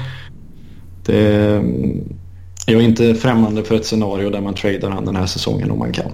Mm. Så, så kan vi säga. Mm. Uh, vill du gå in något på uh, coach, GM, John Hines och Ray Shero? Eller ska vi lämna Devils? Eller har du något annat kring Devils du vill gå in på? Mm, nej, inget, uh, inget så. Det... Ja. En intressant ty, ty, frågeställning kan, kan ju vara liksom Är John Hines den här coachen som man ska behålla in i nästa skede av lagets utveckling? För ibland finns det ju den här diskussionen att okej okay, du har en coach som utvecklar ditt lag. Men när du sen ska börja vinna då plockar du in en annan. Säga vad man ja. vill om det men ja. den diskussionen finns ju liksom. Ja det är ju någon slags... Undrar hur mycket av det som bara är liksom overlap att coachen har ett, ett shelf life och, så, och så råkar det vara så för att... Ja men jag vet inte. Jag, ibland har han ju en del konstigheter för sig som alla andra coacher. Eh, men eh, generellt sett positiv. Men när laget är urkast så är liksom inte man... Det, det inte, om det liksom, när, när inte slutspelsplatser är det det gäller eller, eller vinna en runda i slutspelet liksom, så flippar man ju inte över, över att han spelar Dalton Prout 14 minuter istället för random talangfull. Mm. Liksom. Eh, så skulle säga varken bu eller bä på han. Eh, på John Hines. Eh, roliga är väl att en del han tyckte att han var för kort för att kunna vara NHL-coach. Det är väl... Vilket är faktiskt bland det roligaste jag har läst. Han var för kort för att kunna få respekt. det, det har jag faktiskt inte hört. Har du inte det? Nej. Jo, skitskoj. Ja, det var någon story. Jag tror det var Elliot Friedman som hade den i 30 thoughts. ja, det har jag missat. men, eh, han lyckades. En vinst, en vinst för korta människor. Ja, verkligen. Sådär. Eh, Ray Shero har ju varit alltså bra. Det har ju vissa frågetecken kring hur han utvärderar backar. Mm. Jag tror inte att han är så bra på det. Eh, inte lika bra som han är på forwards i alla fall. För där lyckas han ju. Kyle Palmieri, Taylor Hall, eh, Marcus Johansson förhoppningsvis blir lyckad. Men han har liksom varit bra på att plocka in eh, forwards helt mm. enkelt. Mm. Och tittar man på hur de draftar nu, nu är inte det det är inte han som sitter och gör jobbet utan det är ju Paul Castron som är scouting director. Men det är ändå han som får cred eller som får skit. det är Ray Shearer som har anställt scouting director och ja. rimligtvis har han koll på liksom mellan tummen och pekfingret var den här killen för filosofi. Ja. Och, så på så sätt. Liksom, men när det kommer till backar så ja, man tradar en second rounder för Mirko Muller som inte verkar vara så mycket signa Ben Lovejoy. Man är rädd för att förlora Dalton Prout på waivers. Eh, skickar inte de bästa signalerna när det gäller hur man utvärderar försvarsspelare, tycker jag. Nej, det har jag med. Och det är ju liksom... Forwardsbesättningen är bra. Prospects ser bra ut. Och kan de lösa backsidan, kan de få in en... Pratar en, en inte just den spelaren men den typen, alltså en Oliver Lekman Larsson eller Um, Scott Niedermayer light. Scott Niedermayer, ja precis. Eller man skulle kunna få in, kanske skulle kunna göra en trade med Vancouver. Uh, inte för Goodbranson då. uh, nu tappar jag namnet på han. Vad hette han? Duktiga rightaren, defensiva, som jag nämnde förut för en en och en halv timme sedan. Uh, Tanev? Ja, Chris Tanev. Uh, skulle man kunna få in han eller någonting av den digniteten. Eh, det är ju det som behövs för de behöver inte fler tredje backparsbackar. De behöver förmodligen inte fler andra backparsbackar utan de behöver ju ettor.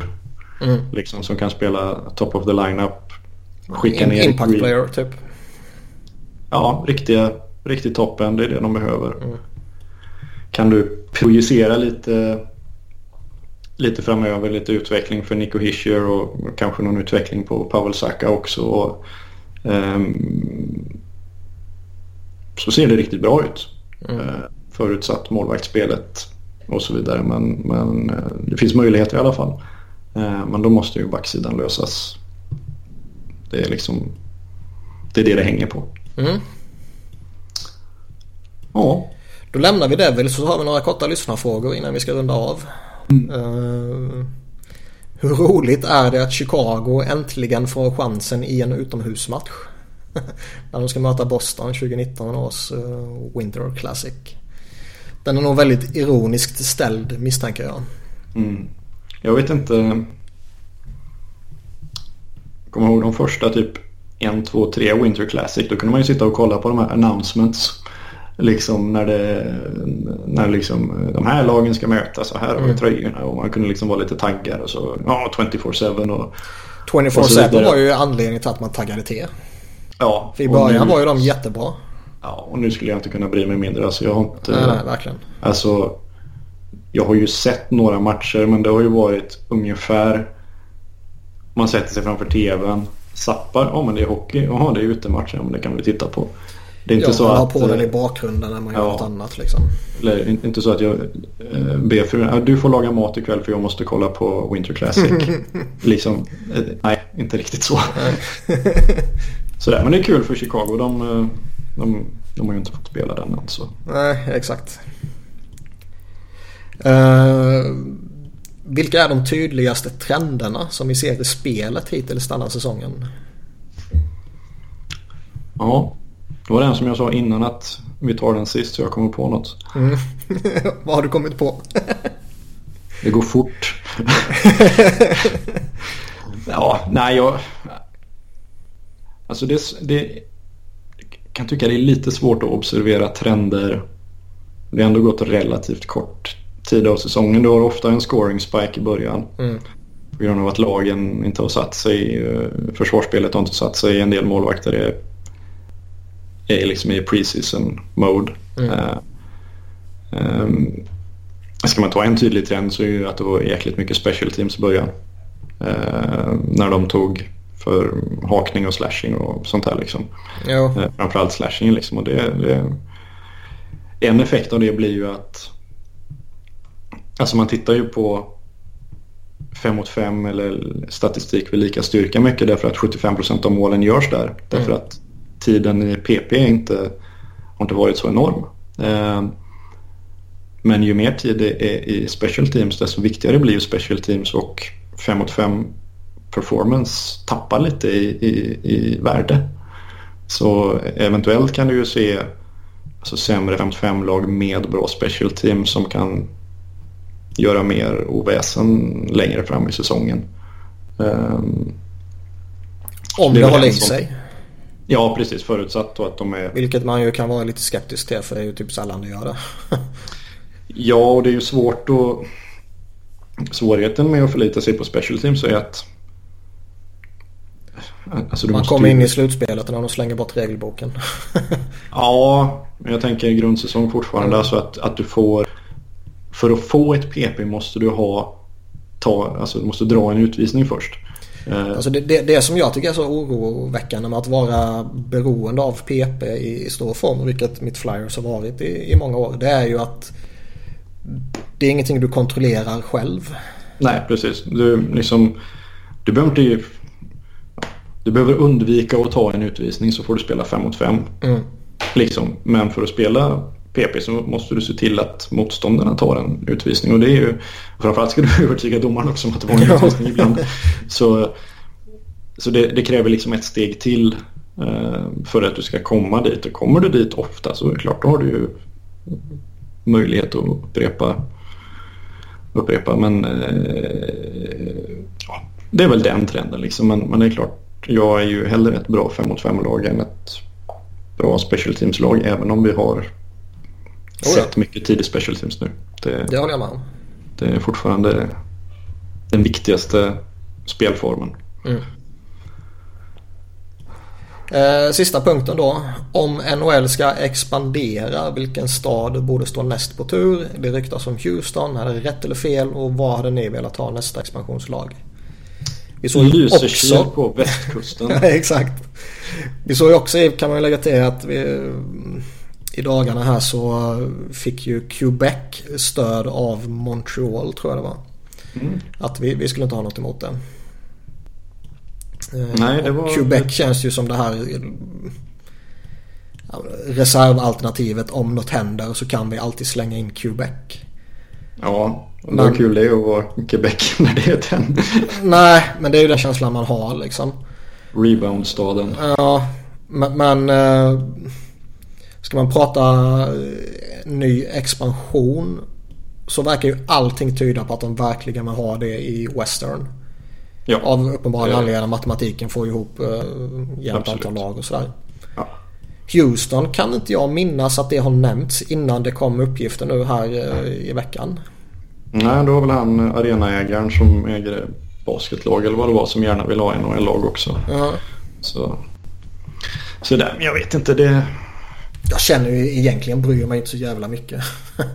Var, jag, bryr, jag, bryr, jag, bryr, mig väldigt lite tills det faktiskt händer. Ja, lite. Då blir det jävligt, då blir det jävligt kul. Ja.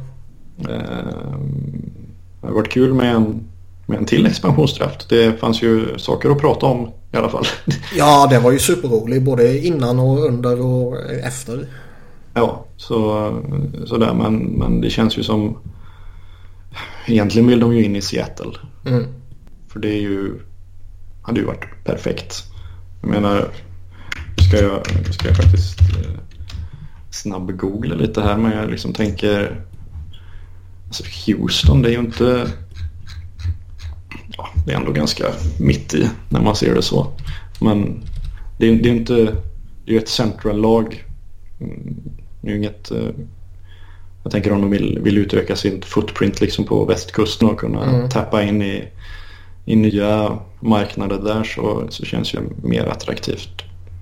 Tänker jag. Men ja, Seattle är väl en rätt stark, eh, vad ska man säga, stad.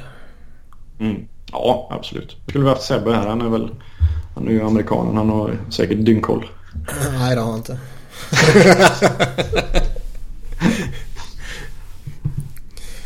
Nej men som sagt Houston ja, eller Seattle eller uh, Kansas City som du pratar om eller eh, det pratades ju något uppe i uh,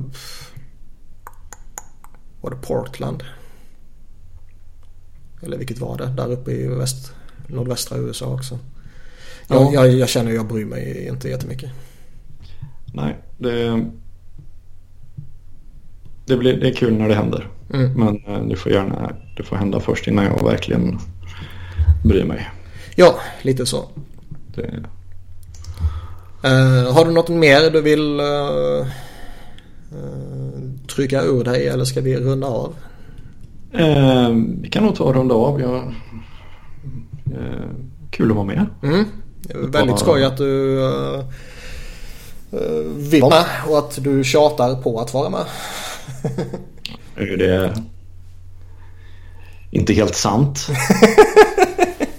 jo. Eh, men eh, nej, kul att vara med. Mm, eh, jätteskoj. Bra snack. Så... Och nu har vi betat av Devils-snacket. Så nu behöver vi inte göra det på några månader igen. Nej, det är rätt tråkigt faktiskt. Sådär. Så um, hoppas vi att um, att Robin uh, läker ihop. att han överlever tandvärken. Och vi hoppas att Sebbe köper en uh, flaska bourbon till mig. Ja. Uh, men stort tack och uh, tack för er som lyssnar också. Vi hörs nästa vecka. Ha det. Hej då.